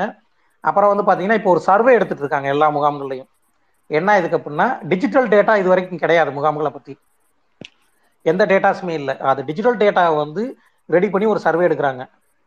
என்ன படிச்சிருக்காங்க என்ன ஸ்டேட்டஸ் அவங்களுக்கு ஏதாவது மேலதிக ட்ரைனிங் தேவைப்படுமா இல்லை என்னென்ன விஷயங்கள் வேணும் அப்படிங்கிறதுக்கான டேட்டாவை வந்து எடுத்துட்டு இருக்காங்க. அந்த டேட்டா முடிகிற விஷயத்தில் இருக்கு. அது முதல்வர் கேட்டார் இது எப்போ முடியும் இது எப்போ முடிக்க போறீங்கன்னு. எவ்வளோ சீக்கிரம் முடியுமோ முடிச்சு கொடுத்துரும் சொல்லிட்டு சொல்லிட்டு அன்னைக்கு அதிகாரிகள் பேசுனது வந்து பார்த்தீங்கன்னா அதிகாரிகள் வந்து முதல்வர்கிட்ட பேசும்போது குடியுரிமை விஷயத்தில் உங்கள் நடவடிக்கை என்ன என்ன எடுத்திருக்கீங்க என்ன விஷயம்லாம் நடந்திருக்குன்னு முதல்வர் கேட்டார். அதுக்கு அதிகாரிகள் பதில் சொன்னாங்க. நாங்கள் வந்து இவங்கெல்லாம் வந்து இல்லீகல் இமிகிரன்ஸ் இல்லைன்னு சொல்லி நாங்கள் வந்து கிளைம் பண்ணுறோம் அதைத்தான் வந்து நாங்கள் உள்துறை அமைச்சத்துக்கு அனுப்பி வச்சிருக்கிறோம் அப்படின்ட்டு கேட்டார். இந்த அரசால் இந்த அரசு என்னென்ன விஷயம் சொன்னுச்சோ மொத்தம் பன்னெண்டு திட்டங்கள் அறிவித்தோம் அதில் வந்து ஒன்பது நடைமுறைப்படுத்தப்பட்டு முடிஞ்சிருக்கு. மூணு விஷயங்கள் நடந்துட்டு இருக்கு குடியுரிமை விஷயத்துல நம்ம என்ன பண்ண முடியுமோ அதுக்கான வேலைகள் செஞ்சுட்டு இருக்கோம் அது நிறைவேற வரைக்கும் இந்த விஷயத்துல வந்து விடாம நின்று போராடி இதை வாங்கி வாங்கி தீருவோம். இந்த விஷயத்த அவர் ஷூரிட்டியாகவும் சொன்னார். சொல்லிட்டு வந்து அப்புறம் வந்து இவர் கேட்டார். அந்த ரிப்போர்ட்டர் தான் கேட்டார். ரிப்போர்ட்டர் கேட்கும்போது எந்த அகதி முகாம்ல வந்து வர்றீங்கன்னு? கேட்டார். ஆக்சுவலாக அதை கரெக்ட் பண்ணதை அவர் தான் கரெக்ட் பண்ணார். அகதி முகாம் இல்லை அது மறுவாழ்வு முகாம் அப்படின்னு கரெக்ஷனும் முதல்வர் தான் பண்ணார். அகதி முகாம்னு கேட்கக்கூடாதுன்னு சொல்லி அங்கே நடந்தது. இது அஞ்சாம் தேதி ந- மூணாம் தேதி நாலாம் தேதி நடந்துச்சு. இங்கே அவரை பர்த்டே முடிச்சுட்டு நாங்கள் நெக்ஸ்ட் டே அங்கே போயிருந்தோம். போயிருக்கும் போது நடந்தது. ஸோ இங்கே இன்னொரு விஷயமும் நான் சொல்லணும் அப்படின்னா அங்கே ஃபீல்டில் வந்து பிரச்சனைகள் இருக்குது நடைமுறை சிக்கல்கள் இருக்குது. அது இல்லைன்னுலாம் மறைக்கவும் கூடாது. அதிகாரிகள் விஷயத்துலையும் இங்கே இருக்கக்கூடிய ஒரு ஒரு அரசு நல்லா செயல்படுது செயல்படலை அப்படின்னு காமிக்கிறது வந்து பார்த்தீங்கன்னா அங்கே இருக்கக்கூடிய அதிகாரிகள் கையில் தான் இருக்குது. அவங்க எப்படி வேணாலும் அதை ப்ரொஜெக்ட் பண்ண முடியும். ஏன்னா இப்போ ரீசெண்டாக பார்த்தீங்கன்னா எனக்கு காட்டுமன்னார் கோயிலில் வந்து முகாம் கட்டுமான பணிகள் ஒரு பிரச்சனை வந்துச்சு. அந்த கட்டுமான பணிகள் வந்து சரிவர இல்லைன்னு சொல்லிட்டு கிட்டத்தட்ட ஒரு மாசமா அவங்க வந்து கம்ப்ளைண்ட் கொடுத்துருந்தாங்க. கம்ப்ளைண்ட் கொடுத்து எந்த நடவடிக்கை எடுக்கப்படாமல் எதுவுமே நடக்கலை. போகும்போது அந்த கட்டுமான பணிகள் கொடுக்குற அந்த கான்ட்ராக்டர் வந்து ஓசியில் கட்டி கொடுக்குற வீடு தானே நீ என்ன அப்படின்னு சொல்லி அந்த கான்ட்ராக்டர் திட்டினதை சொல்லி அவங்க அழுதாங்க. அந்த இன்ஃபர்மேஷன்ஸ் எல்லாம் கொடுத்தோன்னே நான் அந்த இன்ஃபர்மேஷனை எடுத்து கொண்டாந்து இங்கே இருக்கவங்க மூலமாக நேராக முதல்வருக்கே கொண்டு போய் அதை சேர்த்துட்டோம். நாங்கள் வந்து ஒரு எட்டு மணிக்கு இங்கேருந்து கொடுக்குறோம். ஒன்பது மணிக்கு தகவல் வந்துருச்சு. இந்த விஷயத்துக்கு காலையில் நடவடிக்கை நடவடிக்கை இருக்கும். கான்ட்ராக்டருக்கு நைட்டு ஒரு ஒரு மணி ரெண்டு மணிக்குள்ள விஷயம் இருக்குது இந்த மாதிரி வரப்போறாங்கன்னு தெரிஞ்சு நினைக்கிறேன். வேகமாக வந்து குறைகள்லாம் சரி செஞ்சு எல்லா வேலையும் செஞ்சோன்னே காலையில் ஒட்டுமொத்த மாவட்ட நிர்வாகம் அங்கே தான் இருந்துச்சு.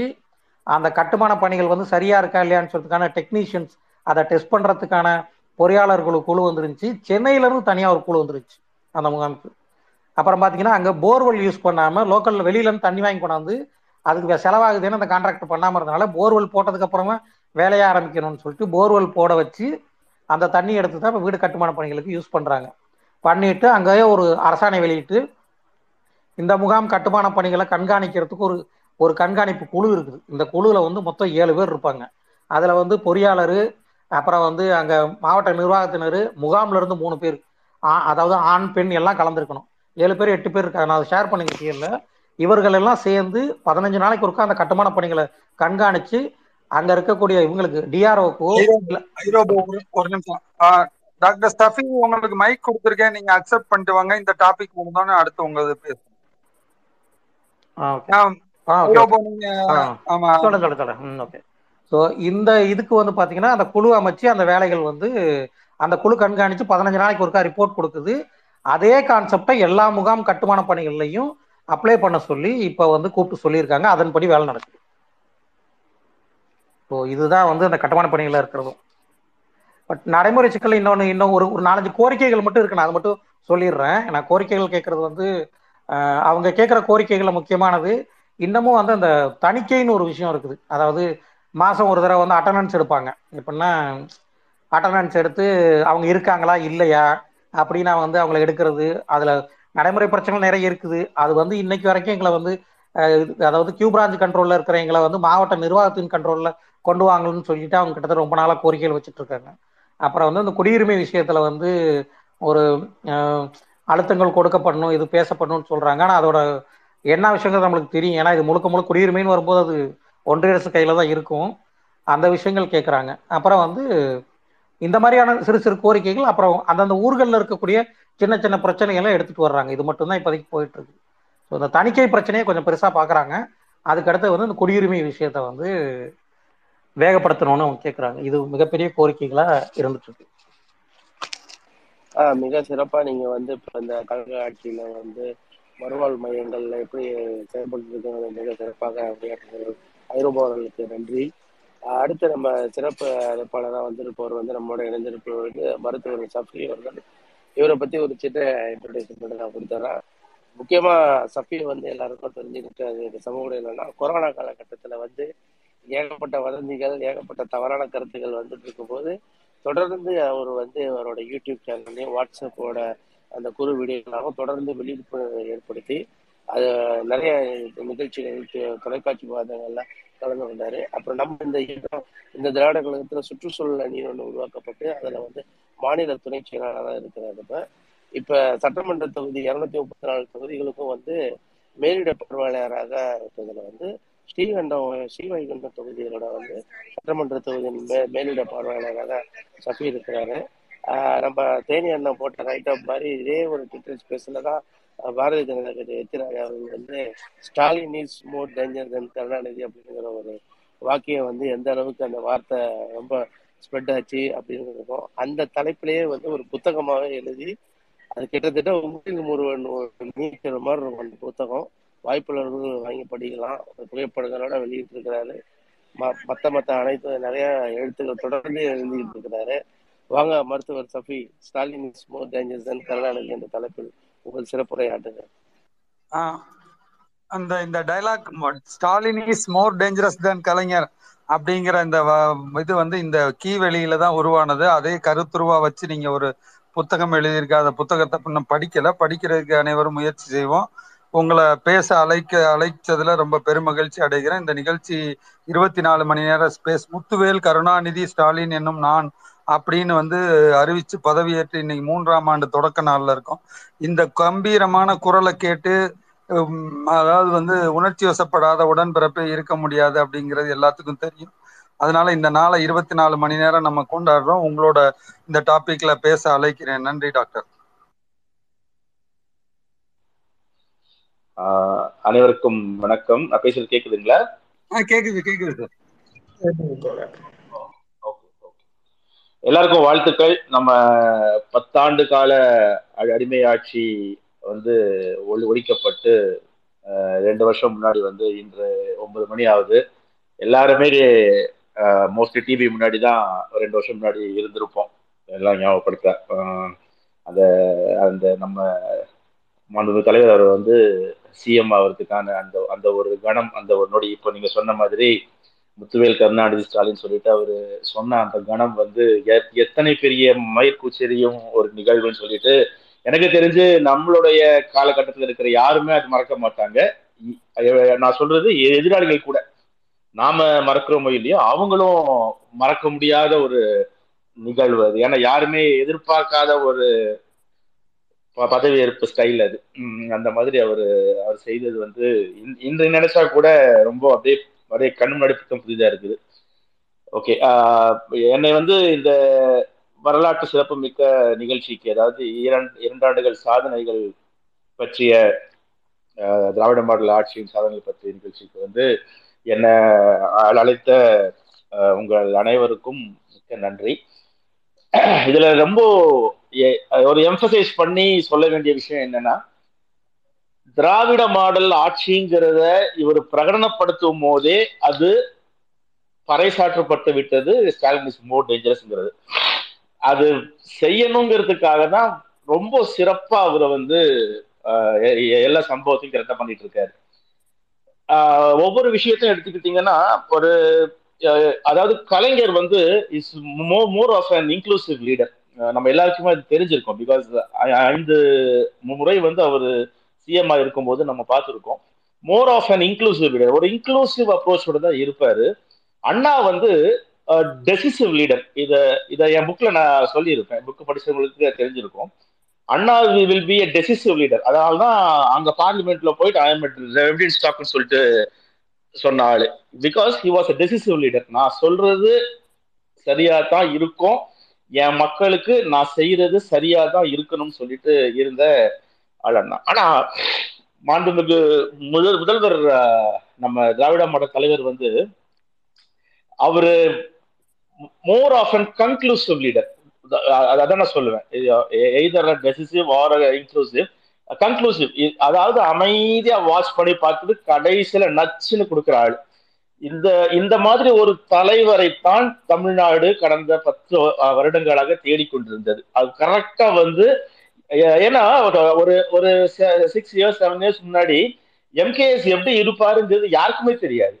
பிகாஸ் அட்மினிஸ்ட்ரேட்டிவ் போஸ்ட்ல வந்து மேயரா இருந்தது அப்புறம் வந்து டெப்டி சிஎம்ஆ இருந்தது. எம்கேஎஸ் ஒரு நாட்டை ஆளும் போது அவர் எப்படி இருப்பாருங்கிறதுக்கு ஒரு ஒரு கற்பனையே இல்லாத இதுல தான் நிறைய பேர் இருந்தாங்க. முக்கியமா எதிராளிகள் இருந்தாங்க. யாருமே எதிர்பார்க்கல இப்படி ஒரு லீடரா இவர் வந்து உருவாவார்னு சொல்லிட்டு.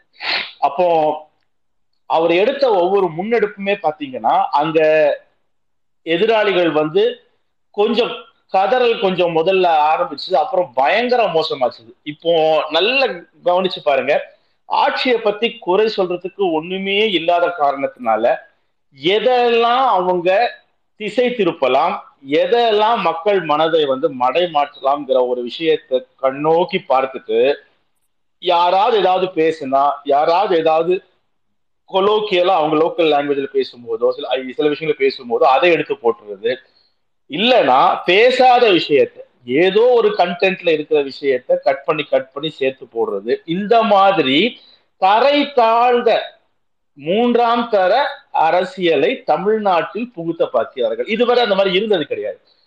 அதுவும் அதிமுக ப- அது எப்ப வந்து பலவீனமாச்சுதோ அதிமுகவோட பலவீனத்தை பார்த்து கொண்டு வடநாட்டுல அவ- அவர்களுக்கான கரிஸ்மா எப்படியெல்லாம் வந்து ராமர் கோயில கட்ட போறோம் பெட்ரோல் முப்பத்தஞ்சு ரூபா கொடுக்க போறோம்.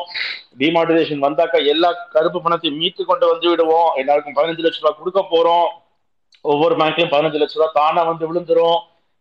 கேஸ் வந்து நானூறு ரூபாய்க்கு கீழே வந்துடும் இந்த மா மூணு கோடி பேர் ஒவ்வொரு வருஷமும் மூணு கோடி பேருக்கு வேலை வாய்ப்பு கொடுக்குறோம். இப்படி எல்லாம் பேசி மக்களை வந்து பயங்கரமா மூளை செலவை செய்து ஒரு பக்கம் இந்துத்துவா ஒரு பக்கம் போலி அறிவிப்புகள். இதையெல்லாம் செய்து கடந்த ஒன்பது வருஷமா ஏமாற்றி விட்டு வட மாநில மக்களே இப்ப இவர்கள் மேல் மிகப்பெரிய அதிருப்தியில் இருக்கும் போது தென் மாநிலத்துல அவங்களுக்கு எப்பவுமே இங்க வந்து எந்த விதமான ஆதரவும் இல்லாத தென் மாநிலத்துல எப்படியெல்லாம் இனி மத துவேஷத்தையும் அதே மாதிரி அதிமுக போன்ற வலுவிழந்த கட்சிகள் மூலம் எப்படி சவாரி செய்து மீண்டும் இங்க ஏதாவது நம்ம ஆட்சிக்கு வர முடியுமா? நம்ம வந்து இங்க வந்து கு- குதிரை சவாரி செய்து இங்க வந்து ஏறி வந்து ஏதாவது ஆட்சி பீடத்தை பிடிக்க முடியுமான்னு சொல்லிட்டு யோசிச்சுட்டு இருக்காங்க. ஒரு டிரவிடியன் குளோன் இங்க ஒரு டிரவிடியன் குளோன் ஒருத்தர் வந்து உருவாகிட்டு இருக்கிறது அவங்களால கொஞ்சம் கூட எதிர்பார்க்க முடியல. அதுவும் இந்த ரெண்டு வருஷமா இவர் செய்திருக்கிற சாதனைகள் கேரள மக்கள் பேசுறாங்க ஆந்திர மக்கள் பேசுறாங்க. ஆந்திரால இருக்கிற நம்ம நமக்கு எல்லாமே தெரியும். துணை முதல்வர் வரையும் கொண்டு போன திருமதி ரோஜா அவர்கள் நம்ம நடிகை ரோஜா அவர்கள். அவங்க ஆந்திரால இவர் நம்ம சிஎம் பத்தி பேசுறாங்க. கேரளால கேட்கவே வேண்டாம். இருக்கிற மீடியா எல்லாம் என்னுடைய காலேஜ் சீனியர் ஒருத்தர். அவர் ஒரு அக்மாருக்கு பாஜக ஆதரவாளர். ஆஹ் இப்போ டாக்டரா இருக்கு ரேடியாலஜிஸ்டா இருக்காரு. அவர் சொல்றாரு அன்னைக்கு என்கிட்ட உங்க சிஎம் மாதிரி எங்களுக்கு ஒருத்தர் கிடைச்சா போதும். இத்தனைக்கும் அங்க பினராயி விஜயன் இருக்காரு. நல்லா ஞாபகப்படுத்தி பாருங்க ஒரு மூணு நாலு வருஷம் முன்னாடி பினராயி விஜயனை பத்தி இங்க நாம மெச்சிட்டு இருந்தோம். ஐயோ இவ்வளவு நல்லா பண்றாரு இவர் இவர் இவ்வளவு ஸ்ட்ராங்கா இருக்காருன்னு சொல்லிட்டு. இப்போ பினராயி விஜயன் ஆட்சி செய்யும் மாநிலத்துல இருக்கிற ஆட்கள் மு க ஸ்டாலின் இப்படி இருக்காருன்னு சொல்லிட்டு வாய் பிளந்து அவரை போல ஒரு முதல்வர் எங்களுக்கு வேணும்னு சொல்றாங்க. அந்த நிலைமைக்கு நம்ம தலைவர் இருக்கிறார். இதை விட என்னன்னா கலைஞரை வந்து பல முறை வந்து பல பேர் சொல்லியிருக்கிறாங்க. நீங்க வந்து பிரதமர் ஆகணும்னு சொல்லியிருக்கிறாங்க. நமக்கு எல்லாருக்குமே தெரியும் இந்த விஷயம். முத்தமிழ் கலைஞர் வந்து அவருடைய அதுக்கான பதிலும் நம்ம எல்லாருமே அறிந்தது. என்னுடைய உயரம் எனக்கு தெரியும். எனக்கு அந்த ஆசை எனக்கு இல்லைன்னு சொல்லிட்டு சொன்னார். பட் தலைவர் என்கேசியை பொறுத்தவரை இன்றைய காலகட்டம் கலைஞருடைய காலகட்டம் என்டையர்லி டிஃப்ரெண்ட் இன்றைய காலகட்டத்திற்கு என்ன தேவைங்கிறத இந்த திராவிடியன் மாடல் திராவிட மாடல்ங்கிற ஒரு விஷயத்தை கொண்டு வந்த உடனே அலற ஆரம்பிச்சிட்டாங்க ஏன்னா இதுவரையும் அப்படி ஒரு எதிர் மாடல் இல்லவே இல்லை. அவங்க செய்து கொண்டு வந்த அனைத்து விஷயத்துக்குமே ஒரு கண்டென்ட் கொடுக்கறதுக்கும் ஒரு ஒரு அப்போசிஷன் பண்றதுக்கும் யாருமே இல்லாம அந்த உதாரணமா அமித்ஷா அவர்கள் வந்து பெங்களூர்ல இவ்வளவு தைரியமா பேச நாங்க வந்தா இஸ்லாமியர்களுக்கான நாலு பர்சன்ட் இடஒதுக்கீடு ரத்து செய்வோம்னு. அதை யாருமே கண்டிக்கல இந்த முழு தேசத்திலையும். தலைவர் மு க ஸ்டாலின் அவர்கள் மட்டும்தான் உங்களின் ஒருவன் நிகழ்ச்சியில வந்து வன்மையை கண்டிச்சாரு அது. சோ எங்க யார எப்படி செக் வைக்கணுங்கிறது அவ்வளவு அழகா செய்துட்டு இருக்கிற ஒரு லீடர் நேஷனல் லெவல்ல பாப்புலர் ஆயிட்டு இருக்கிற ஒரு லீடர் அதுவும் ரெண்டே வருஷத்துலதான். ரெண்டு வருஷத்துக்கு முன்னாடி இவங்க யாருக்குமே எம்கேஎஸ் எப்படி இருக்காருன்னு தெரியாது. உதாரணமா முத்தமிழ் கலைஞர் வந்து ஐம்பது வருடத்துக்கு மேல் அவர் வந்து இந்த இந்த இந்த நாட்டுக்கே தெரிந்த ஒரு ஒரு மாபெரும் தலைவர் அவர். இவருடைய இவருடைய மூவ்ஸ் எல்லாமே நம்ம முதல்வருடைய மூவ்ஸ் எல்லாமே அவ்வளவு தூரம் ரசிக்கப்படுகிறது அவ்வளவு தூரம் வரவேற்கப்படுகிறது. நம்ம ஃபரூக் அப்துல்லா காஷ்மீர்ல இருந்து வந்து அன்னைக்கு மேடையில முதல்வரின் பிறந்தநாள் மேடையில் நாங்கெல்லாம் கீழே உட்கார்ந்து இருக்கோம் முதல்ல பிறந்தநாள் மேடையில ஓப்பனா சொல்றாரு. நீங்க பிரைம் மினிஸ்டர் ஆகிறதுக்கான நேரம் இருக்கு. வந்து வந்து விட்டது. வாங்க நாங்க கூட நிக்கிறோம்னு சொல்லிட்டு. அத அந்த ஆசை நம்மளுடைய முதல்வருக்கு இருக்கா இல்லையாங்கிறது இரண்டாம் பட்சம். ஆனால் இரண்டு வருடத்துக்குள்ளாக ஒரு தலைவரை கெஜ்ரிவால யாருமே சொல்லல. ஏன்னா ஒரு காலத்து சொன்னவங்க எல்லாம் ஃபர்ஸ்ட்ல புரிஞ்சுக்கிட்டாங்க. அந்த மாதிரி எவ்வளவோ லீடர்ஸ் இருக்காங்க. யாருமே சொல்லாம திரவீடியன் மாடல்ங்கிற ஒரு ஆள் தான் இனி இந்தியாவுக்கு தேவை. திரவீடியன் மாடல்ங்கிற ஒரு விஷயம் தான் இந்தியாவுக்கு தேவையான ஒரு கோட்பாடு ஒரு கொள்கை. அப்படி கொண்டு வந்த ஒரே தலைவன் நம்மளுடைய மாண்பு முதல்வர் மு க ஸ்டாலின் அவர்கள். நல்லா யோசிச்சு பாருங்களேன் அவரு சமீபத்துல இன்னைக்கு நடந்த ஒரு மேட்ருக்கு நான் எக்ஸாம்பிள சொல்லுவேன். இந்த கேரளா ஸ்டோரிங்க ஒரு இது. பரபரப்பா இருந்தது கடந்த ஒரு ஒரு வாரமாக அதுவும் ஒரு ரெண்டு மூணு நாளாக மிக பரபரப்பான ஒரு விஷயம். இன்று வந்து திரையரங்க உரிமையாளர்களை அதை நாங்க வந்து திரையிட மாட்டோம்னு ஒரு நியூஸ் வந்திருக்கு. இதுதான் இந்த விஷயம் தான் ஸ்டாலின் இஸ் மோர் டேஞ்சர்னு சொல்லக்கூடிய விஷயம். யார எப்படி எந்த விஷயத்துல அடக்கணும்? அந்த நுட்பமான ஒரு மேட்ல வந்து ரொம்ப அழகா தெரிந்து வைத்தவர் நம்முடைய தலைவர் அவர்கள். இதுக்கு வந்து கோர்ட் வந்து நாங்க வந்து தடை கொடுக்க மாட்டோம்னு சொல்லிட்டாங்க. போலீஸ் ப்ரொடக்ஷன் கோர்ட் வந்து கொடுத்தே ஆகணும்னு சொல்லிட்டாங்க. இந்த மாதிரி பல விஷயங்கள் நீங்க ஆர்எஸ்எஸ் பேரணி எடுத்துக்கோங்க இது எடுத்துக்கோங்க. இதெல்லாம் வந்து எப்படி அணுகணும்? அந்த அணுகுமுறை இருக்கு பாத்தீங்களா? இத மக்களுக்கு சாதகமாக எப்படி கொண்டு போகணும்? எதிராளிகள் என்ன சூழ்ச்சி செய்தாலும் நமக்கு என்ன எதிராக இருந்தாலும் இதை எப்படி அணுகணுங்கிற ஒரு முக்கியமான ஒரு அந்த ஒரு ஒரு ஒரு விஷயத்தை தெரிந்து அதை வந்து நடைமுறைப்படுத்துற அந்த ஒரு அவருடைய ஸ்டைல் வந்து அந்த பாங்கு அவருக்கே ஆனது. அதனாலதான் எதிராளிகள் வந்து இன்னைக்கும் யாருமே நான் புக் எழுதின அப்புறம் கூட ஸ்டாலினிஸ் மோட்டேஜஸ் விஷயத்த வந்து மாற்றாம காரணம் இது இது இது இதுன்னு சொல்லுவேன் நான்.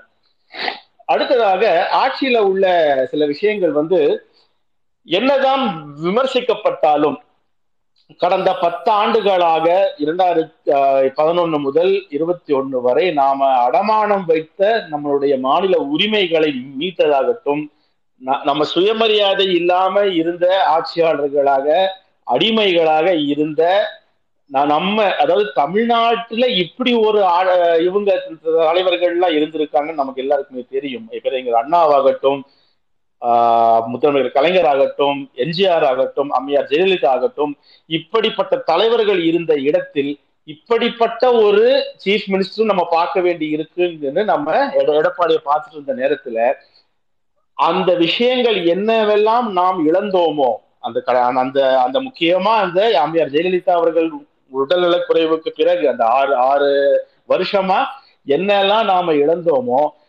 ஒரு வருடத்திற்குள் உண்மை சொல்ல போனா ரெண்டு வருஷம் கூட இல்லை ஒரு வருடத்துக்குள் அனைத்தையும் மீட்டார். முக்கியமாக நாட்டினுடைய பொருளாதாரம். அது வந்து எப்படி சொல்றது வருவாய் இழப்பை ஒன்றரை வருஷத்துக்கு உள்ள அதை வந்து மாற்றுறதுல சாதாரண விஷயம் கிடையாது.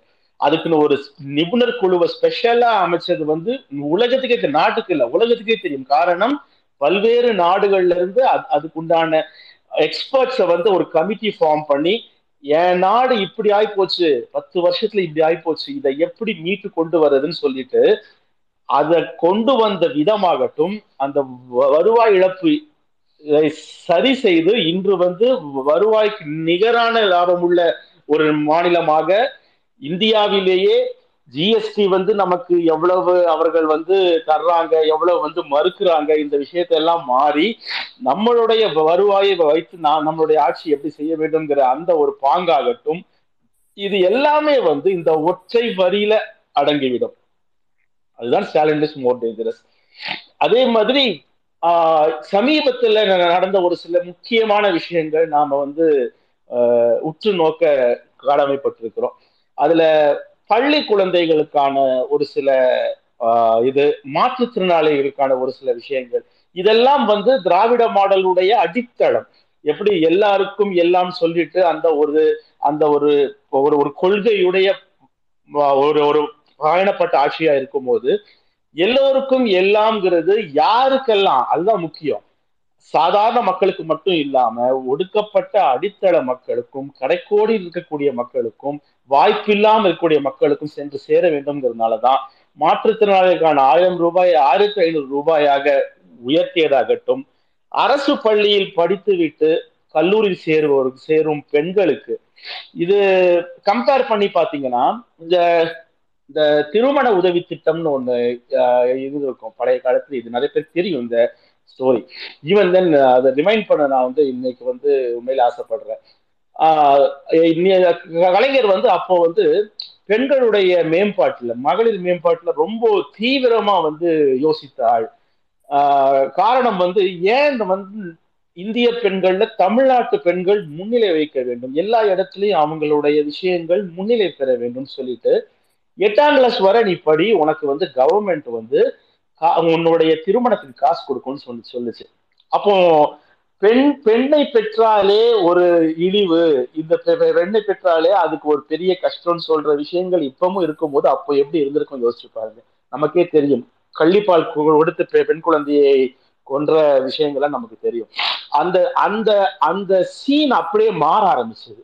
பெண் குழந்தைகளை படிக்க அனுப்பப்பட்ட காலங்களில் தமிழ்நாடு முன்னேற்றம் அடைந்தது. உதாரணமா இப்போ வந்து பீகார்லயும் உத்தரப்பிரதேஷ்லயும் இப்ப செய்யக்கூடிய விஷயத்த கிட்டத்தட்ட ஒரு நாற்பது வருஷம் முன்னாடி நம்ம யோசிக்க ஆரம்பிச்சோம்.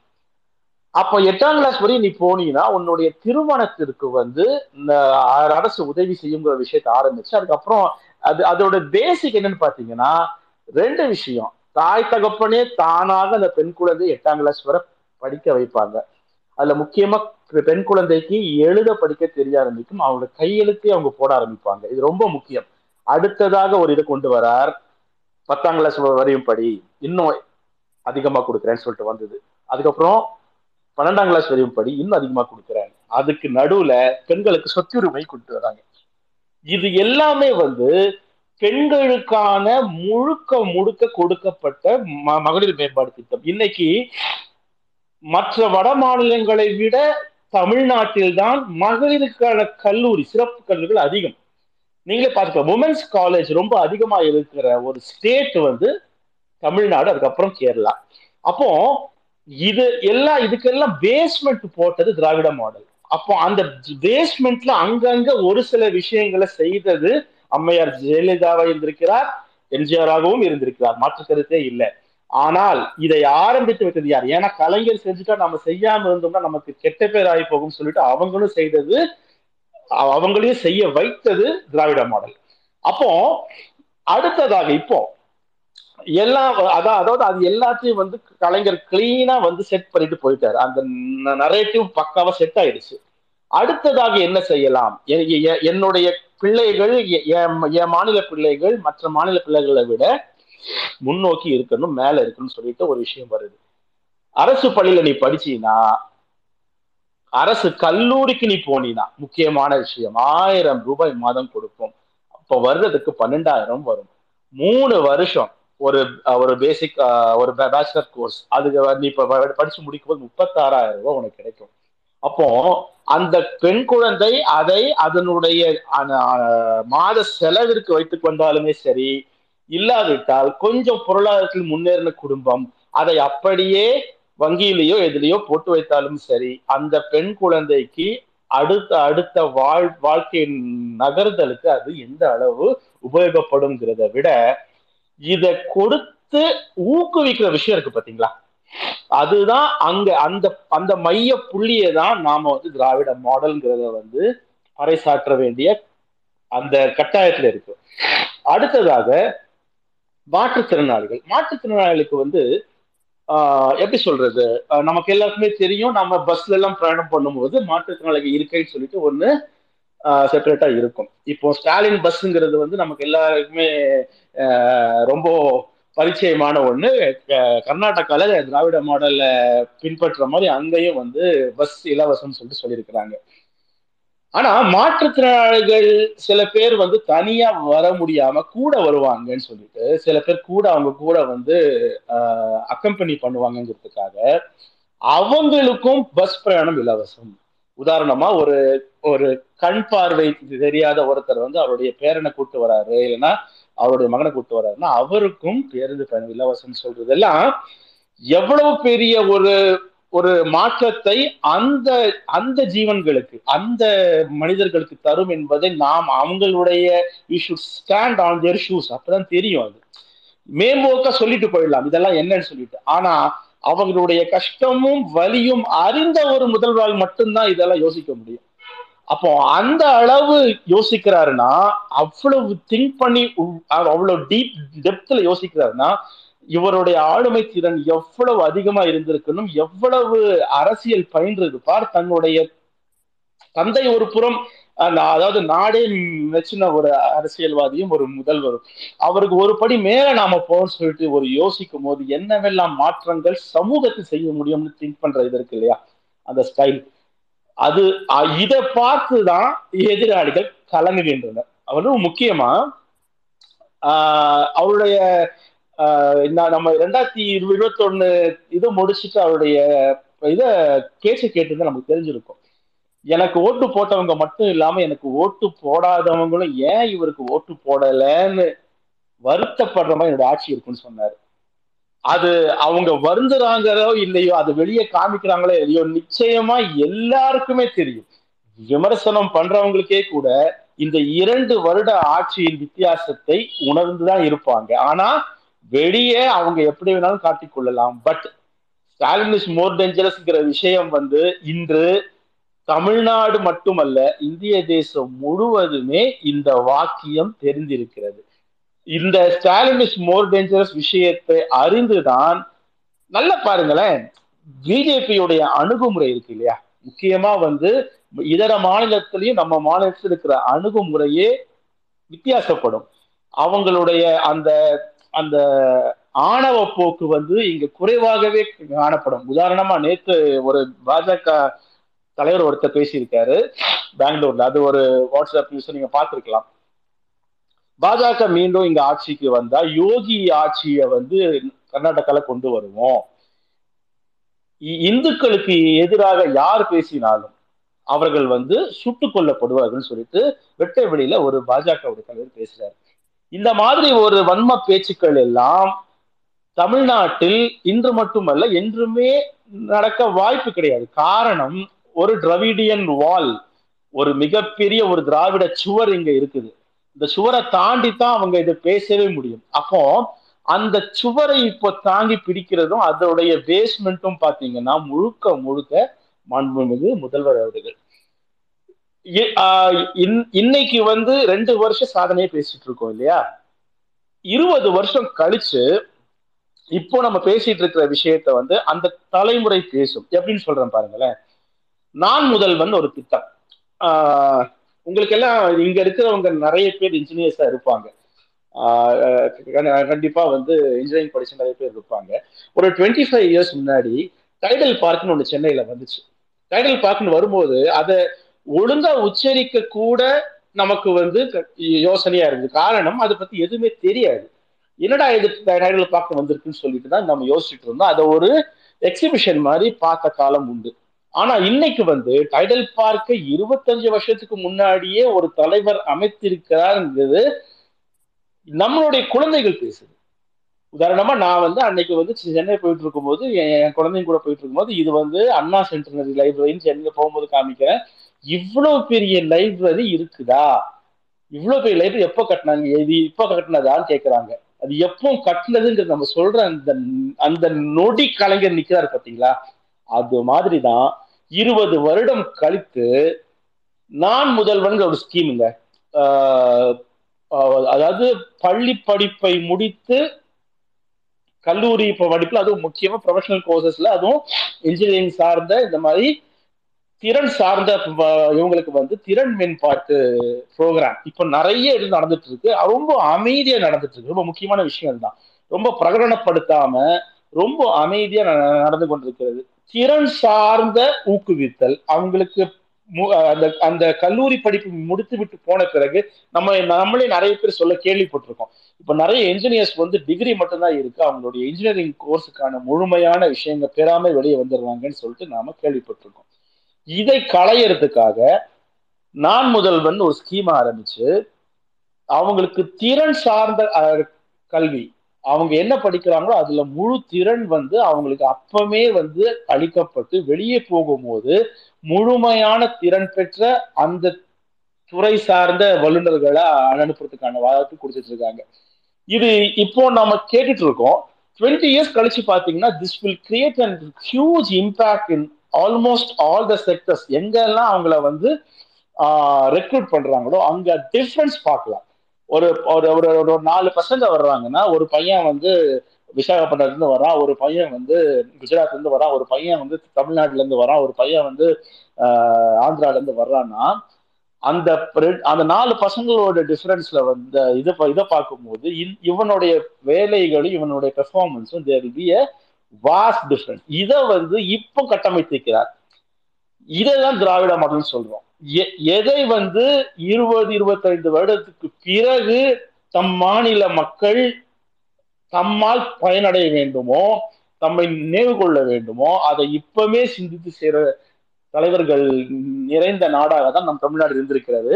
அதுல இப்போ இருக்கிற மனு முதல்வர்கள் வந்து எப்படி சொல்ற ஒரு தொலைநோக்கு பார்வையின் மிக மிகச்சிறந்த ஆளுமை. அது வந்து நம்முடைய கலைஞர் அவர்களுடைய ஜீனா என்னன்னு சொல்லிட்டு நமக்கு தெரியாது. ஆனால் அந்த ஜீன்ல ஒரு சில விஷயங்கள் இவர் எடுத்துக்கொண்டிருந்தாலும் இவருடைய பயிற்சி பட்டயர்களிருந்து இவர் வந்து படித்த விஷயங்கள் அதிகம் என்றே சொல்வேன். அதனாலதான் இந்த மாதிரி பட்ட ஒரு ஒரு எப்படி சொல்றது அந்த ஒரு நுண் அறிவு இருக்கு இல்லையா? அது அது வந்து சாதாரணமா இன தலைவர்களுக்கும் வந்து விடாது. இப்ப நான் முதல்வன் பாருங்க வெயிட் பண்ணி பாருங்க. இன்னும் ஒரு ரெண்டு மூணு வருஷம் கழிச்சு பல ஸ்டேட்ல வந்து இதை எடுக்க ஆரம்பிப்பாங்க. அடுத்ததாக காலை உணவு திட்டம். இத வந்து நம்ம அதான் நான் இது சொன்னேன் இல்லைங்களா மாற்றுத்திறனாளிகள் விஷயத்துல அதே மாதிரிதான் இதுவும். காலை உணவு திட்டம் போடும்போது பல விமர்சனங்கள் இருந்தது. என்னடா இது இது தேவையில்லாத ஒரு விஷயம் தானே மதிய உணவு திட்டம் தான் ஏற்கனவே இருக்குதுன்னு சொல்லிட்டு. அப்ப என்னாச்சு? கலைஞர் டிவியில வந்து ஒரு இதோட இதோட ஸ்பெஷல் ப்ரோக்ராம் ஒன்று போட்டாங்க. அப்ப பார்த்துட்டு இருக்கும்போது ஒரு ஒரு பள்ளிக்கூடத்துக்கு போயிருக்காங்க சென்னை பக்கத்துல. அப்போ வந்து அங்க ஒரு நாலஞ்சு பசங்கள்கிட்ட பேசிட்டு இருக்கும்போது இந்த திட்டம் பத்தி பேசும்போது அந்த பசங்க அவ்வளவு சந்தோஷமா சொல்றாங்க. இப்ப வீட்டுல இருந்து நாங்க பேகை மட்டும் எடுத்துட்டு வந்தா போதும். இங்க காலைல சாப்பிட்டுறோம். இங்கே காலைல சாப்பாடு கொடுத்துறாங்க அது இதுக்கு முன்னாடி என்ன பண்ணுவீங்கன்னு கேட்டாக்கா இல்ல வீட்டுல வந்து தண்ணி பாட்டில் தருவாங்க. வந்து தண்ணி குடிச்சு உக்காந்துப்போன்னு சொல்றாங்க இந்த பசங்க. சத்தியமா சொல்றேன் அப்படியே சுருக்குன்னு ஒரு நிமிஷம் அதிர்ந்து போனேன். ரெண்டாயிரத்தி இருபத்தி ரெண்டு இருபத்தி மூணுல வாழ்ந்துட்டு இருக்கோம். நம்மளுடைய நம்மளுடைய பள்ளியில படிக்கக்கூடிய இந்த குழந்தைகளுக்கு காலை உணவு இல்லாம இன்னும் நிறைய பேர் இது வந்துட்டு இருக்காங்க. மதிய உணவு வந்து ஸ்கூல்ல கிடைச்சிருது. அப்போ அந்த குழந்தைகளை எப்படி மேம்படுத்துவது? இப்ப உதாரணமா அந்த தாய் தந்தையர் வந்து யோசிச்சிருக்கலாம். காலை உணவை நம்ம குழந்தைக்கு கொடுக்கணும். அப்போ அதுக்குன்னு மாசம் ஒரு எண்ணூறு ரூபாய் ஆயிரம் ரூபாய் செலவாகும். அதுக்கு நாம எக்ஸ்ட்ரா சம்பாதிக்கணும்னு யோசிச்சிருக்கலாம். இப்போ அவங்களுடைய ஃபேமிலியுடைய எக்ஸ்பென்சஸ்ல அது குறையும். அப்படிதானே? அப்போ ஒவ்வொரு ஃபேமிலிலையும் காலை உணவுக்குங்கிற ஒரு ஆயிரம் ரூபாய் குறைக்கிறது சாதாரண விஷயம் இல்லை. அது மிகப்பெரிய விஷயம். எப்படி ஸ்டாலின் பஸ் மூலம் மகளிருக்கான அந்த மாத செலவை வந்து குறைத்து அவர்களுக்கான தேவைகளை அது அது மூலம் பூர்த்தி அடை செய்திட முடியுமோ? அந்த மாதிரி தான் இதுவும். இதுல இன்னொரு விஷயம் அந்த நம்ம கேள்விப்பட்டிருப்போம். ஐ திங்க் போன வருஷம் சட்டமன்ற கூட்டத்துல வந்து ஸ்கூல் பேக்ஸ்ல எல்லாம் வந்து முன்னாள் முதல்வர்கள் போட்டோ இருக்குது. இலவசமா கொடுக்கக்கூடிய புத்தக பைகள்ல முன்னாள் முதல்வர் போட்டோ சொல்லும் போது சிஎம் சொல்றாரு அதெல்லாம் மாற்ற வேண்டாம். கிட்டத்தட்ட பதினெட்டு கோடி ரூபாய் அதுக்கு வந்து ஐ திங்க் எயிட்டீன் பர்சன்ட் நினைக்கிறேன். அதுக்கு வந்து செலவாகும் சொல்லும்போது வேண்டாம். அந்த பணத்தை நான் வேறு விஷயத்துக்காக செலவு செய்ய போகிறேன்னு அன்னைக்கு சொன்னாரு. அன்னைக்கு சொல்லும்போது காலை உணவு திட்டம் வரல. ஆனா இப்ப தெரியுது அதை எதை வந்து எங்க யூஸ் பண்ணணும்னு சொல்லிட்டு யோசிச்சிருக்காருன்னு சொல்லிட்டு அப்பவுமே அவர் திங்க் பண்ணியிருக்கணும். ரீசன் அந்த பேகை மாத்துறதுனால அந்த பேக்ல உள்ள போட்டோவை மாத்துறதுனால என்ன பலன் ஆட்சிக்கு வந்து விட போகிறது? ஆனால் அந்த பணத்தை மிச்சப்படுத்தி காலை உணவாக என்னுடைய மாநில பிள்ளைகளுக்கு கொடுத்தால் என்னன்னு யோசிக்கிற அந்த தன்மை இருக்கு பாத்தீங்களா? அதுதான் திராவிட மாடல். இது இப்படி அடுக்கி கொண்டே போகலாம். இப்போ காலை உணவு அந்த குழந்தைகளுக்கு கிடைக்கிறதுனால அவர்களுடைய இப்போ ஒரு ஒரு சில பள்ளிகளுக்கு மட்டும் வருது அது வந்து தமிழ்நாடு முழுக்க வரப்போகுதுங்கிறது ரெண்டாவது விஷயம். அதுக்குண்டான செலவுகளை பார்க்கணும். ஒரு ஆட்சியை இவ்வளவு திறம்பட நடத்தி கொண்டிருக்கும் போது இந்த மாதிரி நலத்திட்டங்கள் வரும்போது அதுக்குண்டான செலவுகளையும் பார்க்கிற சமயத்துல சமாளித்துக் கொள்ளலாம். இதையும் நாம செய்ய முடியும். இதையும் நாம தொடரலாம். இந்த இந்த இந்த மாதிரி ஒரு சில மேம்பாட்டு திட்டங்கள் நம்ம நாட்டு கண்டிப்பா தேவை. யோசிச்சு அந்த அந்த திட்டங்கள் யாரை சென்று சேர வேண்டுமோ அந்த பயனாளிகளுக்கான அந்த அந்த பயனை நேரடியாக சென்று பார்க்கிற ஒரு விஷயமும் இருக்குது. அடுத்ததாக இந்த ஆயிரம் ரூபாய் திட்டம். நம்ம செப்டம்பர் மாதம் முதல் வரும்னு சொல்லிட்டு சொல்லியிருக்காரு. இதுல நிறைய வந்து இது எல்லாமே இப்பவுமே வந்து விமர்சிக்க ஆரம்பிச்சிட்டாங்க. முதல்ல வந்து ஆயிரம் ரூபாய் கொடுக்க மாட்டாருங்கிற ஒரு விமர்சனம் இருந்துட்டு இருந்துச்சு. இன்னும் தரலங்கிற விமர்சனம் இருந்துச்சு.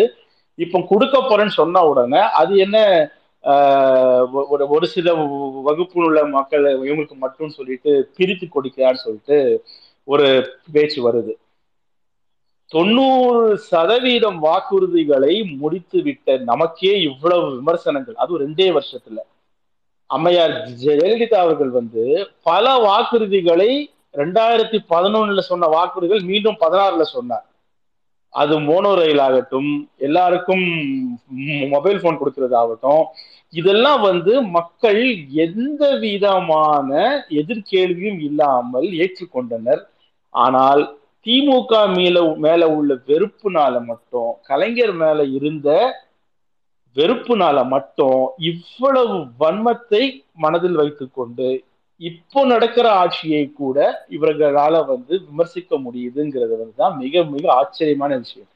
காரணம் எவ்வளவோ நாட்கள்ல நாம வந்து யோசிச்சிருக்கோம். அம்மையார் ஜெயலலிதா அவர்கள் வந்து ஆட்சி செய்யும் போது கொடுத்த வாக்குறுதிகளை அவரும் மறந்து விடுவார் மக்களும் மறந்து விடுவாங்க. எனக்கு தெரிந்து அந்த லேப்டாப் கொடுத்த விஷயத்தை தவிர அவங்க அவர் அவங்க சொன்ன பல வாக்குறுதிகள் வந்து இன்னமும் காட்டுல தான் இருக்குது. அந்த காற்றில் பிறந்த வாக்குறுதிகள் பத்தி இப்ப யாருமே பேசுறது கிடையாது. ஆனா ரெண்டு வருஷம் தான் ஆயிருக்கு அதற்குள்ள இவ்வளவு விமர்சனம். அதிலும் தொண்ணூறு சதவீத வாக்குறுதிகளை முடித்து விட்டார். இப்ப செப்டம்பர்ல ஆயிரம் ரூபாவை கரெக்டா கணக்கு பண்ணி கொடுத்து முடிச்சாங்கன்னா அதுவும் முடிஞ்சுவிடும் ஆனால் அதுக்குள்ள இவ்வளவு வன்ம பேச்சுக்கள் விமர்சனங்களும் வருவது என்பது நிச்சயமாக இதுவும் ஒரு படிக்கல் தான். இதை மிக சாதுரியமாக கடக்கக்கூடிய நம்மளுடைய முதல்வர்கள் திராவிட மாடல் ஆட்சி என்பது வந்து இந்த விமர்சனங்களை தாண்டி வன்மங்களை தாண்டி நேஷனல் லெவலில் தேசிய அளவுல இன்று வந்து பார்க்கப்படுகிறது. அதனாலதான் ஆளுநரே வந்து அதை பார்த்து வந்து விமர்சனம் செய்யற அளவுக்கு வந்திருக்கிறது.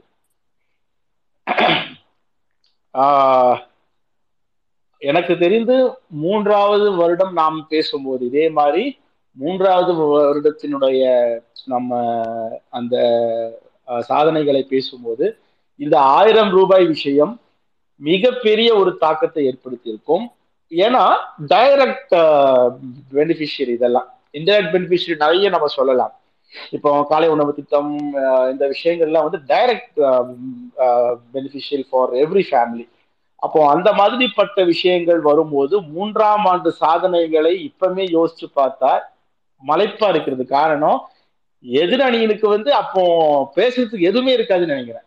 ஏன்னா அந்த- அளவுக்கு வந்து சில சம்பவங்களை சர்வ சாதாரணமா முடிச்சுட்டு போய் போயிடுவார் மாண்பு முதல்வர் அவர்கள். அதனாலதான் இன்னும் வந்து சேலண்ட் இஸ் மோர் டேஞ்சரஸ்ங்கிற விஷயத்த வந்து அவர் செய்யற ஒவ்வொரு விஷயத்திலையுமே வந்து அடைமொழியாக வைத்துக் கொள்ளலாம். அதுதான் உண்மை. அதனாலதான் பாஜக வந்து எந்த ரூபத்தில் எந்த வழியில் வரலாம் எதெல்லாம் வந்து பொய் செய்திகளாக பரப்பலாம். எப்படியெல்லாம் வந்து இந்த ஆட்சியை பற்றி குறை கூறலாம் என்று அவங்க வந்து பார்த்து கொண்டிருக்கிறார்கள். ஆனா எதுவுமே எந்த விஷயம் அவங்க எந்த சூழ்ச்சி செய்தாலுமே எதுவுமே நடக்க மாட்டேங்குது என்பது உண்மை. வாய்ப்பளித்ததற்கு நன்றி. வணக்கம். நன்றி டாக்டர். ரொம்ப Stalin is more dangerous than Kalaignar அப்படிங்கிறத விரிவா சொன்னீங்க. கடைசியா சாதனைகள் பாத்தீங்கன்னா இருபத்தோரு மாசத்துல வந்து இருநூத்தி பத்து திட்டங்களை வெற்றிகரமா நிகழ்த்தி ஒரு நிகழ்வு இது பண்றோம் இன்னைக்கு சாதனை விளக்க கூட்டம் எல்லா ஊர்லயும் நடைபெற்றுட்டு இருக்கு. சென்னையில பல்லாவரத்துல கூட்டத்துல முதல்வர் கலந்துக்கிறாரு. அங்கங்க வாய்ப்பு உள்ளவங்க கலந்துக்கங்க. நம்ம இந்த நிகழ்ச்சியோட நோக்கம் வந்து நம்மளோட சாதனைகள் வெளியே தெரியணும்.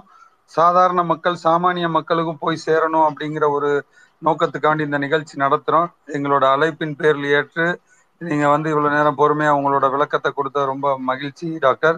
அடிக்கடி வாங்க. உங்கள்ட்ட ஒரு வேண்டுகோள் உங்க அணியோட அந்த சுற்றுச்சூழல் அணியோட இவர் வந்து கார்த்தி சாரி கா சிவசேனாதிபதியை பல முறை அழைச்சும் ஒன்றும் அவர் வந்து சரியான அவங்க சைட்ல இருந்து அந்த பிஏ அவங்க ரெஸ்பாண்ட் பண்ணல. ட்விட்டர் ஸ்பேஸ்ல பேசுறதுக்கு மூணு தடவைக்கு மேல அவருக்கு அழைப்பு கொடுத்தோம். ஒன்றும் சரியான ரெஸ்பான்ஸ் இல்லை. எங்க உசிலம்பட்டி பக்கத்துல அருண் ஒருத்தர் உங்க இதுல கோஆர்டினேட்டர் இருக்கா? அவர்கிட்டையும் ரெண்டு தடவை தெரியப்படுத்தி இது பண்ணோம். டைம் இல்லை அப்படிங்கிற மாதிரி சொல்லிட்டாரு. நேரம் கிடைக்கிறமோ அவரையும் அழைத்து வாங்க. ஏன்னா இது ஒரு இங்கேருந்து தான் நெரேட்டிவ் செட் ஆகுது. அதனால அந்த தளத்தில் வந்து அவரோட உரையும் வந்தானா உபயோகமாக இருக்கும் அப்படிங்கிற வேண்டுகோளை வச்சுக்கிறேன். நன்றி. உங்களோட வர வரு வருகைக்கு. அடுத்தது நம்ம யார? குதிரை தோழர் பேசுவார். அவரோட பார்வையில் திராவிட மாடல் ஆட்சி. அதனோட சாதனைகள் என்ன? குதிரை தோழர் ரெடியாக இருக்கீங்க. எட்டு பிரபஞ்சன் இது பண்ணிக்கிறேன்னா பிரபஞ்சன் டைம் அதை சொல்லிடுங்க என்ன அப்புறம் பிரபஞ்சன் பிரபஞ்சனா அடுத்து நீங்கள் பேசுங்கண்ணா. டிஎம் பண்ணியிருக்கேன் அவருக்கு. ஆஹ் குதிரை தோழர் பேசுங்க உங்கள் ரைட் நன்றி. இல்ல இப்ப நம்ம திராவிட மாடல் ஆட்சி அப்படின்னு சொல்லும் போதே வந்து நிறைய பேருக்கு வந்து அப்படியே ஒரு எரிச்சல் தான் வந்து வருது. ஏன்னா இவ்வளவு சிறப்பான ஒரு ஆட்சி இரண்டு ஆண்டுகள்ல இவ்வளவு சாதனைகள் இவ்வளவு திட்டங்கள் இவ்வளவு நலத்திட்டங்கள் சொன்னதை செஞ்சது ஒண்ணு சொல்லாதது சேர்த்து செய்யறது ஒண்ணு அப்படின்னு சொல்லிட்டு ஏகப்பட்ட விஷயங்களை வந்து ஸ்டாலின் அவர்கள் செஞ்சுக்கிட்டே இருக்கிறாங்க. நிறைய தோழர்களும் அதை வந்து சிறப்பா எடுத்து பேசிட்டு இருக்காங்க. இதுக்கு முன்னாடி பேசின கழகத்திலேருந்து வந்த தோழர் வந்து ரொம்ப தெளிவா இதுக்கு முன்னாடி திராவிட மாடல் அப்படிங்கிறதுக்கான விதை கலைஞர் போட்டதுல இருந்து அதை வந்து தொகுத்து பேசணுங்கிறது ரொம்ப சிறப்பா இருந்தது. அதுல வந்துட்டு நான் இன்னைக்கு நான் பேச நினைக்கிறது நான் மூணே மூணு விஷயம் தான் மூணு விஷயம் மட்டும் நான் கவர் பண்ணும் அப்படின்னு நினைக்கிறேன். ஃபர்ஸ்ட் வந்து ஆஹ் பெண்கள் நலன்ல இந்த ஆட்சியோடைய பங்கு. ரெண்டாவது மா- மாணவர்கள் கல்வி. ஆஹ் மூணாவது இந்த ஆட்சி அம்- நடக்கிற விதம். அதாவது ஃபர்ஸ்ட் விஷயம் அப்படின்னு வச்சுக்கோங்களேன் பெண்கள் நலன்னா நம்ம ஃபர்ஸ்ட் அந்த இலவச பேருந்து அந்த திட்டம் அறிவிச்சதுல இருந்து தொடர்ச்சியா வந்து இன்னும் இப்போ இந்த செப்டம்பர்ல நடக்க போற அந்த ஆயிரம் ரூபாய் திட்டம் வரைக்கும் எல்லாமே வந்து பாத்தீங்கன்னா பெண்கள் நலனை முன்னிறுத்தி தொடர்ச்சியா வந்து நடந்துகிட்டே இருக்கு அப்படின்னு நம்மளால பார்க்க முடியும்.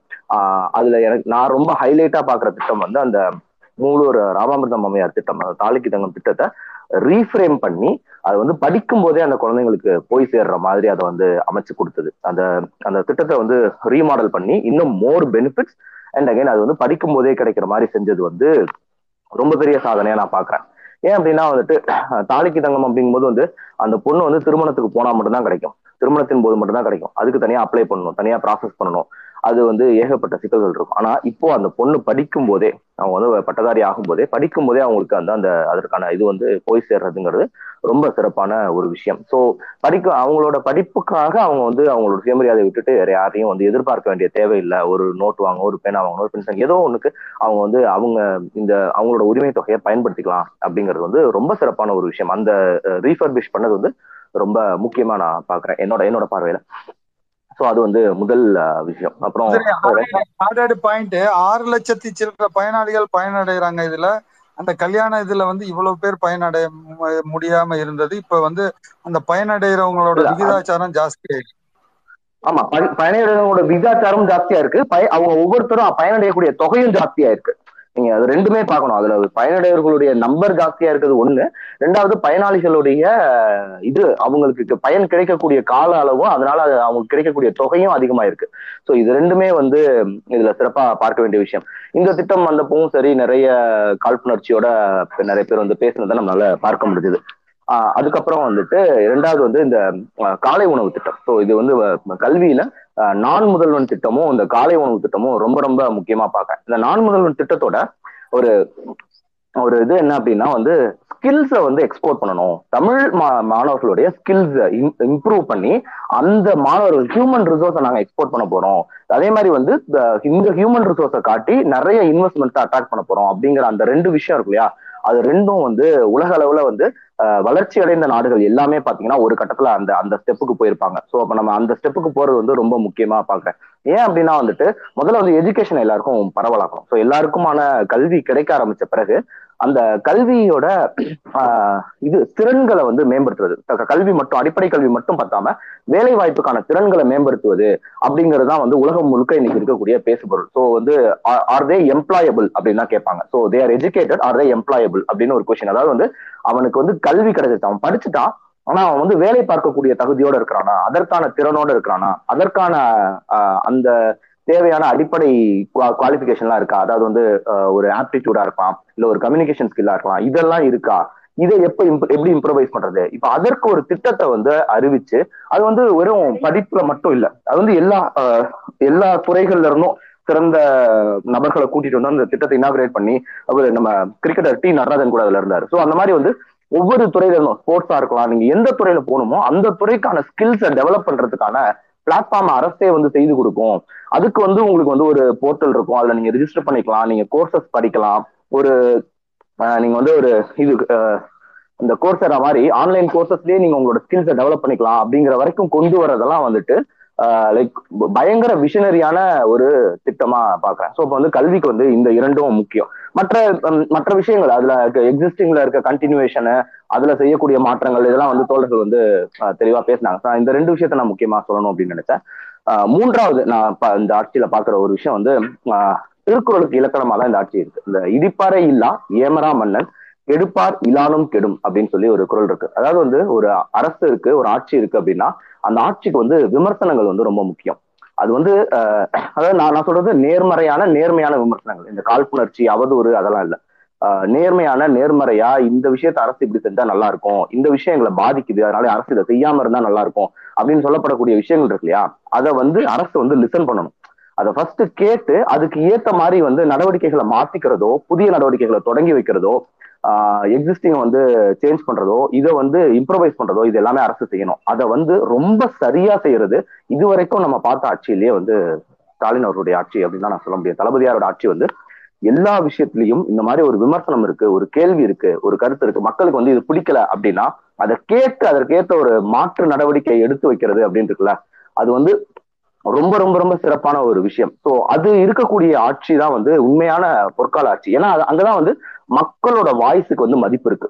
நீங்க வந்து எவ்வளவு திட்டம் என்ன எல்லாமே வந்து நீங்க வந்து பண்ணலாம். ஸோ நீங்க எல்லாமே பண்ணிடலாம் திட்டங்களை அறிவிச்சிடலாம் திட்டங்களை செயல்படுத்திடலாம் ஆஹ் ரொம்ப சிறப்பா எல்லாத்தையும் பண்ணிடலாம் ஆனா அதை தாண்டி அந்த திட்டத்தோட பாதிப்பு இல்ல அந்த திட்டத்தோட பலன் அப்படின்னு ஒருத்தனுக்கு போய் சேரும்போது அவன் அவன் சொல்றான் இல்லையா? எனக்கு இது பாதிக்குதுங்க. இல்ல எனக்கு இது வந்து செட் ஆகல. இது வந்து எனக்கு ஒத்து வராது. இது வந்து மக்களை பாதிக்கும் அப்படின்னு ஒருத்தன் சொல்லும்போது அதற்கு காது கொடுத்து கேட்கறதுல முதல்ல கேட்கணும்ல ஃபர்ஸ்ட் இங்க கேட்கவே மாட்டானுங்களே. எவனுமே யாராவது யாராவது ஒரு கேள்வி கேட்டா அவனை பிடிச்சி ஜெயில தானே போடுவாங்க. இப்ப சித்திக் காப்பான் எதுக்கு வந்து அத்தனை நாள் ஜெயில இருந்தாரு யூபியில போயிட்டு? எத்தனை பத்திரிகையாளர்கள் ஜெயில இருந்திருக்காங்க? எத்தனை பத்திரிகையாளர்கள் சுட்டுக் கொல்லப்பட்டிருக்காங்க? எவ்வளவு பேர் கேள்வி கேட்டதுக்காக அடிச்சு துரத்தப்பட்டிருக்காங்க? ஆனா இது எதுவுமே நடக்காம கேள்வி கேட்கறவங்கள முதல்ல அவங்க சொல்றத கேட்டு அவங்களுக்கு ரைட் இப்படி ஒண்ணு இருக்கு. அதை அரசு பரிசீலனை பண்ணும் அப்படிங்கிற ஒரு நம்பிக்கையை கொடுத்து அதுக்கப்புறம் அதை பரிசீலனை பண்ணி அதால அதுல என்ன மாற்றத்தை செய்ய முடியுமோ அதை செய்யறதுங்கிறது இல்லையா? அந்த துணிவு இருக்கு இல்லையா? அந்த துணிவு வந்து தளபதிக்கு இருக்கு. அந்த துணிவு இருக்கிற ஆட்சி தான் வந்து உலகத்திலேயே வந்து மிகச்சிறந்த ஆட்சியா இருக்க முடியும். ஸோ அப்படிப்பட்ட ஒரு ஆட்சி தான் வந்து இப்ப நடந்துகிட்டு இருக்கு. ஸோ தொடர்ச்சியா வந்து இந்த ஆட்சி நடைபெறணும். இந்த நம்ம இரண்டு ஆண்டுகள்ல வந்து தொண்ணூறு சதவீத வாக்குறுதிகளை நிறைவேற்றிட்டாங்க அப்படின்னு சொல்றாங்க. ஆஹ் ரொம்ப சிறப்பு. அந்த வாக்குறுதிகளோட பட்டியல் இப்ப தேனி சிராஜன் எல்லாம் அதை வந்து போஸ்ட் பண்ணிட்டு இருந்தாங்க. ஸோ இந்த இந்த விஷயம் எல்லாம் நிறைவேற்றிருக்கிறாங்க. அப்புறம் அந்த புகாருக்கு வந்து தனியா ஒரு துறை போட்டாங்க. அவர் ஏபிள் கலெக்டர் அமுதா ஐஏஎஸ் அப்படிங்கிறவங்க. அவங்க தலைமையில வந்து அந்த புகார்கள் எல்லாம் கவனிக்கிறதுக்கு ஒரு துறை போட்டு அதை அவங்க கவனிச்சு ஸோ இந்த மாதிரி எல்லா விஷயங்கள் அந்த ஆறு மாசத்துல தீர்த்து வைக்கிறேன்னு முதல்வர் சொல்லியிருந்தார் இல்லையா? அதெல்லாம் இப்போ அதெல்லாம் நட ஒர்க் நடந்துகிட்டே இருக்கு. ஸோ இது இ- இவ்வளவு ஒர்க்கும் நடந்துட்டு இருக்கு. இதுக்கு ஏகப்பட்ட முட்டுக்கட்டைகள் வேற போட்டுக்கிட்டே இருக்கிறாங்க. தொடர்ச்சியான முட்டுக்கட்டை. இப்போ ஆளுநர் இந்த இவர் மாதிரியான சங்கி ஆளுநர் எல்லாம் வச்சுக்கிட்டு அவர் வந்து எல்லா கட்டத்திலயும் வந்து முட்டுக்கட்டை தான் போடுறாரு. எந்த ஒரு திட்டத்துக்குமே அவர் வந்து இமீடியட்டா வந்து மக்கள் நலன் சார்ந்து நடவடிக்கை எடுக்கிறதே கிடையாது. ஒவ்வொரு திட்டத்துக்கும் அவ்வளவு போராட வேண்டியதா இருக்கு. ஆனா அதை எல்லாத்தையும் மீறி இப்படி ஒரு சிறப்பான ஆட்சியை கொடுத்துட்டு இருக்கிறாங்க அப்படிங்கறதையும் நம்ம இங்க பார்க்க வேண்டியிருக்கு. கண்டிப்பா அடுத்த வருஷம் நம்ம பேசும்போது இந்த வாக்குறுதிகளை மிஞ்சிய சாதனைகள் என்னவா இருக்கும் அப்படிங்கறத நம்ம பேசுவோம் அப்படின்னு நினைக்கிறேன். வாக்குறுதிகளை மிஞ்சிய சாதனைகள் என்ன அப்படிங்கறத பேசுறதுக்கு அடுத்த வருஷம் நானும் ஆர்வலா இருக்கேன். நன்றி தோழர்களே ரொம்ப நன்றி குதிரை தோழர். நல்லா சிறப்பாக சொன்னீங்க. அதாவது வந்து கண்களையும் காதுகளையும் திறந்து வச்சிருக்கிற அரசு தான் சிறப்பாக செயல்படுங்க அரசு வந்து மக்களோட குறையை கேட்க எந்த நேரத்துலையுமே தயாராக இருக்குது. அதுதான் அந்த பன்னிரெண்டு மணி மணி மணி நேர வேலைவாய்ப்பு திட்டத்தை திரும்ப பெற்றதாக இருக்கட்டும். இன்னும் இதில் வந்து மக்களுக்கு எந்த இடத்துல ஒரு பாதிப்புனாலும் வந்து அரசு வந்து என்ன பண்ணுதுன்னா அவங்களோட குறைகளையும் கேட்குது. தன்னோட இதில் வந்து ஏதோ ஒரு புரிதல் குறைபாடு இருந்தாலும் கூட அதை சரி பண்ணிக்கிறதுக்கும் தயாராக இருக்குது. அதுதான் வந்து ஒரு சிறந்த நிர்வாகத்துக்கு எடுத்துக்காட்டாக இருக்கும். ரொம்ப நன்றி குதிரை தோழர். ஷார்ட் டயத்தில் வந்து பேசுகிறேன் நன்றி நன்றி பிடிசாமல் பிடிசாம்பல் தோழர். ஒன்னே மட்டும் சொல்லிடுறேன். அது வந்து சமீபமா நம்ம பார்த்தது வந்து அந்த பன்னிரெண்டு மணி நேர வேலை விஷயத்துல நம்ம அதை பார்த்தோம். அது வந்து முதல்வர் அது பின்வாங்கினதும் அது வந்து இமீடியட்டா அதை முதல்வர் அனௌன்ஸ் பண்ணதும். ஒரே அதாவது இப்படி ஒரு எதிர்ப்பு வருதுன்னொடனே உடனடியா தொழிற்சங்கங்களோட கூட்டம் நடத்தினாங்க. கூட்டத்தோட கூட்டத்தோ கூட்டத்துல வந்து இன்னொரு விஷயமும் பார்க்கணும். திமுகவோட தொழிற்சங்கமான தொமுகவும் வந்து அங்க வந்து இல்ல இது வந்து சரி வராது இது சரியான இது இல்ல நமக்கு இதாகும் பிரச்சனையாகும் தொழிலாளர்களுக்கு அப்படின்னு சொன்னாங்க. சோ இதுவும் வந்து ஒரு ஜனநாயக மாண்பு. இந்த ஜனநாயக மாண்பு வந்து மற்ற கட்சிகள்ல கடைபிடிக்கப்படுமா அப்படிங்கறதும் ஒரு மிகப்பெரிய கேள்வி. அங்க கட்சி தலைமையோட முடிவை வந்து கட்சியோட தொழிற்சங்கம் வந்து கேள்வி கேட்க முடியுமா? அப்படிங்கறதும் ரொம்ப முக்கியமான கேள்வி. ஸோ அப்போ வந்து கட்சிக்குள்ளேயும் ஜனநாயக மாண்பு ஆட்சியிலையும் ஜனநாயக மாண்பு அப்படிங்கிறது வந்து ரொம்ப முக்கியமா நம்ம இதுல பார்க்கணும் அப்படின்னு நினைக்கிறேன். ஸோ ரெண்டு இடத்துலயும் அந்த ஜனநாயக மாண்பு தொடர்ச்சியா காப்பாற்றப்பட்டு வருவதால தான் வந்து இது சிறப்பா இருக்கு அப்படின்னு நினைக்கிறேன். ஸோ அதுவும் ஜஸ்ட் ஆட் பண்ணணும்னு நினைச்சேன். நன்றி. கண்டிப்பாக தோழர் ரொம்ப நன்றி. அடுத்து வந்து சொன்னதை செய்வோம் அப்படின்ற தலைப்பில் நம்ம பிரபஞ்சன் அண்ணன் பேசுவோம் அப்படி. பிரபஞ்சன் அண்ணன் உங்கள் மாடல் உங்கள் பார்வையில் திராவிட மாடல் ஆட்சி. பிரபஞ்சன் அண்ணன் இருக்கீங்களா? பேசுங்க. ஆஹ் அனைவருக்கும் வணக்கம். ஆஹ் இரண்டு ஆண்டுகள் சாதனைகள். எண்ணற்ற அளவில் இருக்கிறது இந்த திராவிடர் மாடல் ஆட்சி. இந்த சாதனைகள் எல்லாமே மற்ற மற்ற கட்சிகளின் ஆட்சியில் பார்த்தீங்கன்னா ரொம்ப குறவு. திமுக தொடங்கிய காலத்திலிருந்து இன்று வரை நம் பார்த்து கொண்டிருக்கிறோம். எதிரிகளும் சித்தாந்தங்களும் மாறிக்கொண்டே தான் இருக்கின்றன. திமுக அதே நிலையில்தான் எந்தவித மாற்றமும் இல்லாமல் செயல்பட்டு கொண்டிருக்கிறார். இதில் அதிகமாக நீங்கள் பார்த்தீங்கன்னா திமுக ஆட்சியில் போது அது சொன்ன வாக்குறுதிகள் அதிகபட்சமாக நிறைவேற்றிய கட்சிகளில் முக்கியமான கட்சியாக. இதுவரை எந்த கட்சிகளும் அத்தனை சாதனைகளை நிறைவேற்றுகிறா அவங்க சொன்ன வாக்குறுதி நான் இதை செய்வேன் அப்படின்னு சொல்லியாச்சு அப்படின்னா அந்த வாக்குறுதிகளை நிறைவேற்றுவது முக்கியமாக திமுக மட்டும்தான். இங்க வேற எந்த கட்சிகளும் அந்த மாதிரி நிறைவேற்றதாக இல்லை. மக்களும் மறந்து போயிடுவார்கள் கட்சியினரும் மறந்து போயிடுவார்கள். ஆனால் இங்கு வந்து நாங்கள் சொன்னதை எல்லாம் செய்தோம் அப்படிங்கிறது ஒவ்வொரு ஆண்டும் இவ்வளவு முறை செய்திருக்கிறோம். இத்தனை செய்திருக்கிறோம். இதை சொன்னோம் இதை செய்திருக்கிறோம் என்று ஞாபகப்படுத்துவதே திமுக தான். அந்த விஷயங்கள்ல பாத்தீங்கன்னா ஒரு இந்த ஆட்சி வர்றதுக்கு முன்னாடி இந்த கொரோனா பிடியிலிருந்தும் அதற்கு முன்பு ரெண்டாயிரத்தி பதினொன்னுல இருந்து ரெண்டாயிரத்தி இருபத்தி ஒன்று வரை இந்த பத்து ஆண்டுகள் எத்தனை மோசமாக தமிழ்நாடு பின்னோக்கி சென்று விட்டது என்பது நல்லா தெரியும். அந்த பின்னோக்கி சென்ற பின்பும் அந்த சூழ்நிலையிலும் இந்த கொரோனாவினுடைய இறுக்கம் இந்த கொரோனாவுடைய இறுக்கம் எவ்வளவோ பாதிக்கப்பட்டு தான் இந்த ஆட்சியில நம்ம எடுத்தோம். பல இடையூறுகளுக்கு மத்தியிலும் தன்னிச்சையாக காட்டாற்று வெள்ளம் போல அப்படி சிறந்து சிறப்பாக வீரியமாக சென்று கொண்டிருக்கிறது இந்த மத்ரா வடலாட்சி வடலாட்சி இதுல நம்ம சொன்னது என்னென்ன அப்படிங்கிறது நீங்க பாத்தீங்கன்னா நிறைய விஷயங்கள் நம்ம மொத்தம் சொன்ன வாக்குறுதிகள் ஐநூத்தி ஐந்து வாக்குறுதிகள் இதுவரை சொல்லப்பட்டிருந்தது. மொத்தம் தேர்தல் வாக்குறுதிகள். ஆனா அந்த வாக்குறுதிகள் எல்லாம் நிறைவேற்றுவார்கள் என்ற நம்பிக்கையில் தான் மக்கள் ஓட்டளித்தார்கள். மக்களுக்கு நேரான நன்மைகளும் செய்வார்கள் என்று நம்பி வாக்களித்தார்கள். அதை வச்சுதான் இன்னைக்கு இந்த திராவிட மாடல் ஆட்சி சிறப்பாக செய்து விட்டது. அந்த நம்பிக்கையை எள்ள அளவும் குறைக்கவில்லை. எந்த எல்லா அளவும் எந்த நேரத்திலும் நாங்கள் உங்களுக்காக உதவி செய்ய காத்திருக்கிறோம் என்றுதான் அவங்க இது பண்ணது. இது ஆட்சிக்கு சட்டப்பேரவை தேர்தலில் முன்னாடி ஒரு அறிக்கையை கொடுப்போம் அப்படின்னா அந்த அறிக்கையில உள்ள விஷயங்கள் எல்லாமே தெரிய இருக்கும். பொது வெளிப்படையாக எங்கேயுமே இங்க வந்து ஊடகமாக செய்யவில்லை. எல்லா வி- எல்லா அறிக்கைகளிலும் உள்ள விஷயங்கள் எல்லாமே வெளிப்படையாகவே அறிவிக்கப்பட்டன. இது வந்து நம்ம நம்ம நேரடியாக பார்த்துருக்கோம். என்னென்ன செய்தாங்க? கலைஞர் அன்று சொன்னது என்னன்னா சொன்னதை செய்வோம் என்று சிறப்பாக சொன்னார் செய்து முடித்தார் வென்றார். அதே போல இன்று தலைவர் மாண்புமிகு முதல்வர் அவர்கள் சொன்னதை செய்வோம் சொல்லாததையும் செய்வோம் என்று இன்னைக்கு இதுபட்டாங்க ஆட்சிக்கு வந்து இன்றோடு ரெண்டு வருடம் சிறப்பாக வெற்றிகரமாக பல இன்னல்களை தகர்த்தெறிந்து முன்னோக்கி சென்று கொண்டிருக்கிறது நம்ம திராவிட மாடல் ஆட்சி. இப்போ நீங்க பாத்தீங்கன்னா இந்த ஐநூத்தி அஞ்சு வாக்குறுதிகள் நம்ம சொன்னாங்க. அது வந்து முதல் ஆண்டே முதல் ஆண்டிலே முதல் ஆண்டுன்னு கூட சொல்ல வேண்டாம். முதல் நான்கு மாதத்திற்குள்ளே கிட்டத்தட்ட இருநூத்தி ரெண்டு வாக்குறுதிகள் காப்பாற்றப்பட்டு விட்டது. முக்கியமாக நிறைய வாக்குறுதிகள் அப்போதே காப்பாற்றப்பட்டு வந்தாங்க. இருபத்தி ஒரு மாசத்துல இருநூத்தி பத்து வாக்குறுதியை காப்பாத்தியாச்சு. ஆமா ஆமா கிட்டத்தட்ட. ஆமா அதுல முக்கியமாக ஒன்று பார்த்தோம் அப்படின்னா அதுல சில விஷயங்களை நான் கோடிட்டு காட்டுறேன். ரெண்டு புள்ளி ஜீரோ ஒன்பது கோடி அரிசி குடும்ப அட்டைதாரர்களுக்கு அனைவருக்கும் நாலாயிரம் ரூபாய் நிவாரண நிதி உதவி வழங்கப்படும் சொன்னாங்க. அந்த நிவாரண நிதி எவ்வளவு அத்தியாவசியம் என்று நம்ம எல்லாருக்குமே தெரியும். அந்த கொரோனா கொரோனால பயங்கர பிடியில இருந்தப்போ மக்கள் வந்து மிகுந்த சிரமத்துக்குள்ளானார்கள். பொருளாதாரத்தில் மிக மிகவும் பின்தங்கி இருந்தார்கள் அந்த நேரத்திலும் அந்த நாலாயிரம் சொன்னபடி உடனடியாக வழங்கப்பட்டு விட்டது. அப்போது பெரிதாக இவர்கள் சொன்னார்கள் மக்கள் எல்லாம் மிகுந்த பாராட்டும் அவர்களுக்கு சொல்வதற்கு வார்த்தைகளே இல்லாமல் மிகுந்த பாராட்டை கொடுத்து கொண்டிருந்தார்கள். அவ்வளவு ஆபத்துக்கு அது இந்த நிதி உதவி பெரும் உதவியாக இருந்தது. அடுத்து ஆவின் பாலில் குறைச்சாங்க மூன்று ரூபாய். மகளிருக்கு அரசு நகர பேருந்துகளில் இலவச பயணம். அப்போதே வந்துடுது. இவர்கள் என்னமோ இன்று அது எல்லாம் தேவையில்லாத இது. கட்டணம்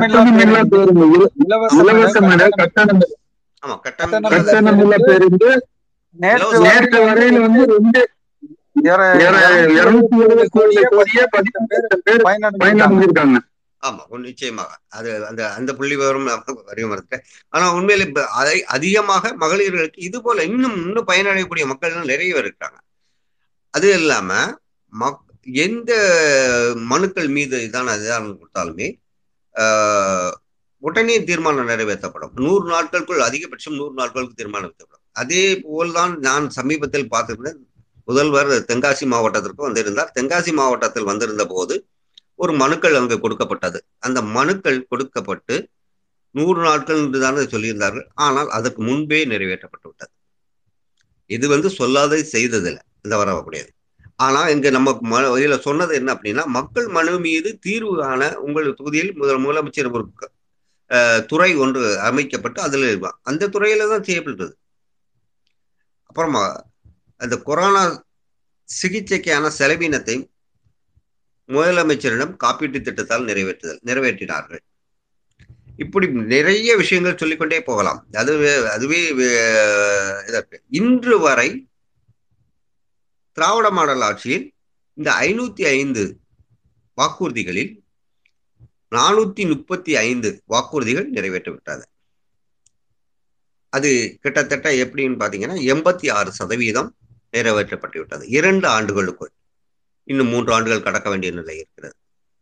அவ அவ்வளவு இவர்கள் நினைத்தது போல அல்ல இவர்கள் இதெல்லாம் நிறைவேற்றுவார்களா? அதையெல்லாம் நிறைவேற்றுவார்களா? ஒருபுறம் இந்த வாக்குறுதிகளை நிறைவேற்ற விடாமல் கட்சிக்கும் ஆட்சிக்கும் இடையூறு செய்வது ஒன்றிய அரசும் ஒன்றிய அரசு கூட்டம் அதை சார்ந்த மாநில எதிர்கட்சி கூட்டங்களும் இருக்கின்றன. இவர்களுக்கு மக்கள் மீதான எந்த கவலையும் கிடையாது. ஆனால் எப்படியும் ஆட்சிக்கு வர வேண்டும். ஆட்சியை பிடிக்க வேண்டும். அதுதான் நோக்கம். ஆனால் இங்க நமக்கு வாக்குறுதிகளை சொன்ன வாக்குறுதிகளை காப்பாற்ற வேண்டும் என்ற திடமான ஒரு செயல் அந்த நோக்கம். இது எல்லாமே தீர்க்கமாக செய்தார்கள். அது வந்து சாதாரண விஷயங்கள் மட்டும் அல்ல. வேளாண் விஷயங்களும் சரி. வேளாண்மை விஷயங்கள் பார்த்தீங்கன்னா நிறைய விஷயங்கள் நிறைவேற்றப்பட்டிருக்கிறது. அதாவது வேளாண் உற்பத்தியை பெருக்கவும் விவசாயிகள் நலனை பாதுகாக்கவும் முதன்முறையாக வேளாண்மைக்கென்றே தனி ஒரு பட்ஜெட் கொண்டாடப்பட்டது. இதுவரை இல்லாத ஒரு பட்ஜெட் எப்போதும் நிதி பட்ஜெட் வந்து ஒரே ஒரு பட்ஜெட் தான் இருக்கும். இப்போது வேளாண் பட்ஜெட் என்று தனியாக ஒரு பட்ஜெட் தொடங்கப்பட்டது. அது சொன்னது அதை செய்து நிறைவேற்றப்பட்டது. கூட்டுறவு கடன்கள் சங்கம் மூலம் மகளிர் சுய உதவிகளுக்கு வழங்கப்பட்ட கடன் தொகை இரண்டாயிரத்தி எழுநூத்தி ஐம்பத்தி ஆறு கோடி ரூபாய் தள்ளுபடி செய்யப்பட்டது. அப்போ கொரோனா சூழ்நிலை நான் சொன்னேன் ஏற்கனவே கொரோனா சூழ்நிலையில அவங்க மக்கள் வந்து நிறைய பாதிக்கப்பட்டிருந்தாங்க. அந்த மகளிர் குழுக்கள் எல்லாம் கடன்களை திரும்ப கட்ட முடியாத ஒரு மிகப்பெரிய அவதியில் இருந்தார்கள். அந்த அவதியை எல்லாம் தாண்டி வந்து கட்ட வேண்டும் என்றால் மிகவும் கடினம். அதற்கான அவர்களுடைய நிதி சுமையை அரசு ஏற்றுக்கொண்டது. அதற்காக வழங்கப்பட்டது ரெண்டாயிரத்தி எழுநூத்தி ஐம்பத்தி ஆறு கோடி ரூபாய் தள்ளுபடி செய்யப்பட்டது. அதுக்கு பின்னர் தொடக்க வேளாண்மை கூட்டுறவு கடன் சங்கங்கள் மூலம் நகை கடன் தள்ளுபடி. அது சொல்லதுதான். சொன்னது எவ்வளவு அருமையாக நம்ம செய்திருக்கிறோம் பாருங்க. அந்த இக்கட்டான சூழ்நிலையிலும் இங்கே வந்து ஒரு கடினமான ஒரு சூழ்நிலை இருந்தது. அந்த கடினமான சூழ்நிலையும் பெட்ரோல் விலை மூன்று ரூபாய் குறைக்கப்பட்டது. அதற்கு அதற்கே இவர்கள் பெரும்பாலும் இவர்கள் சொன்ன வாக்குறுதிகளை காப்பாற்றாத ஒரு கூட்டம். என்ன நாங்கள் ஆட்சிக்கு வந்து விட்டால் கருப்பு பணத்தை எல்லாம் மீட்டு விடுவோம். மீட்டு ஒவ்வொரு ஆளுக்கு பதினைந்து லட்சம் தருவோம். இரநூத்தி ஐம்பதுக்கு ஸ்மார்ட் போன் கொடுப்போம். ஆண்டுக்கு இரண்டு கோடி இரண்டு லட்சம் இரண்டு கோடி பேருக்கு வேலை வாய்ப்பு கொடுப்போம். இப்படியெல்லாம் சொல்லித்தான் ஒன்றியத்தில் ஆட்சிக்கு வந்த அந்த கட்சி. இந்த விஷயத்தில் இவர்கள் உங்களை விமர்சிக்கிறார்கள். எந்த தகுதி அடிப்படையில் இவர்கள் விமர்சிக்க தகுதி இருக்கிறது என்று புரியல. அவர்களுக்கு எல்லாம் சொன்னதை எந்த வாக்குறுதி? ரெண்டாயிரத்தி பதினாலு வாக்குறுதிகளே நீ முழுமையாக எங்கேயுமே வாக்குறுதிகளை நிறைவேற்றவில்லை. இவர்கள் நம்மளிடம் வந்து இந்த வாக்குறுதிகள் சரியில்லை அந்த வாக்குறுதி சரியில்லை இதை நீங்க சரியா முழுமையா செயல்படுத்தலை அப்படின்னு சொல்லிட்டு இருக்காங்க. சரி நமக்கு இப்போது நம்மளுடைய திராவிட மாடல் ஆட்சியில் நாம் சாதித்தது என்ன? அதை பார்ப்போம். கிரா ஊரக பகுதியில் ஆயிரத்தி இருநூறு கோடி ரூபாய் ஒதுக்கீட்டில் அண்ணா மர்மலர்ஜி திட்டம் செயல்படுத்தார் சொன்னது செயல்படுத்தப்படும் செயல்படுத்தப்பட்டது. நமக்கு நாமே திட்டம் இது மிகவும் முக்கியமான திட்டம். இந்த நமக்கு நாம திட்டத்தில் உள்ளூர் சமூகங்களுடன் இணைந்து நூறு கோடி ரூபாய் ஒதுக்கீட்டில் செயல்படுவது. முடித்து விட்டது. இப்படி பல விஷயங்கள் இருந்தாலும் அதுல முக்கியமாக இங்கே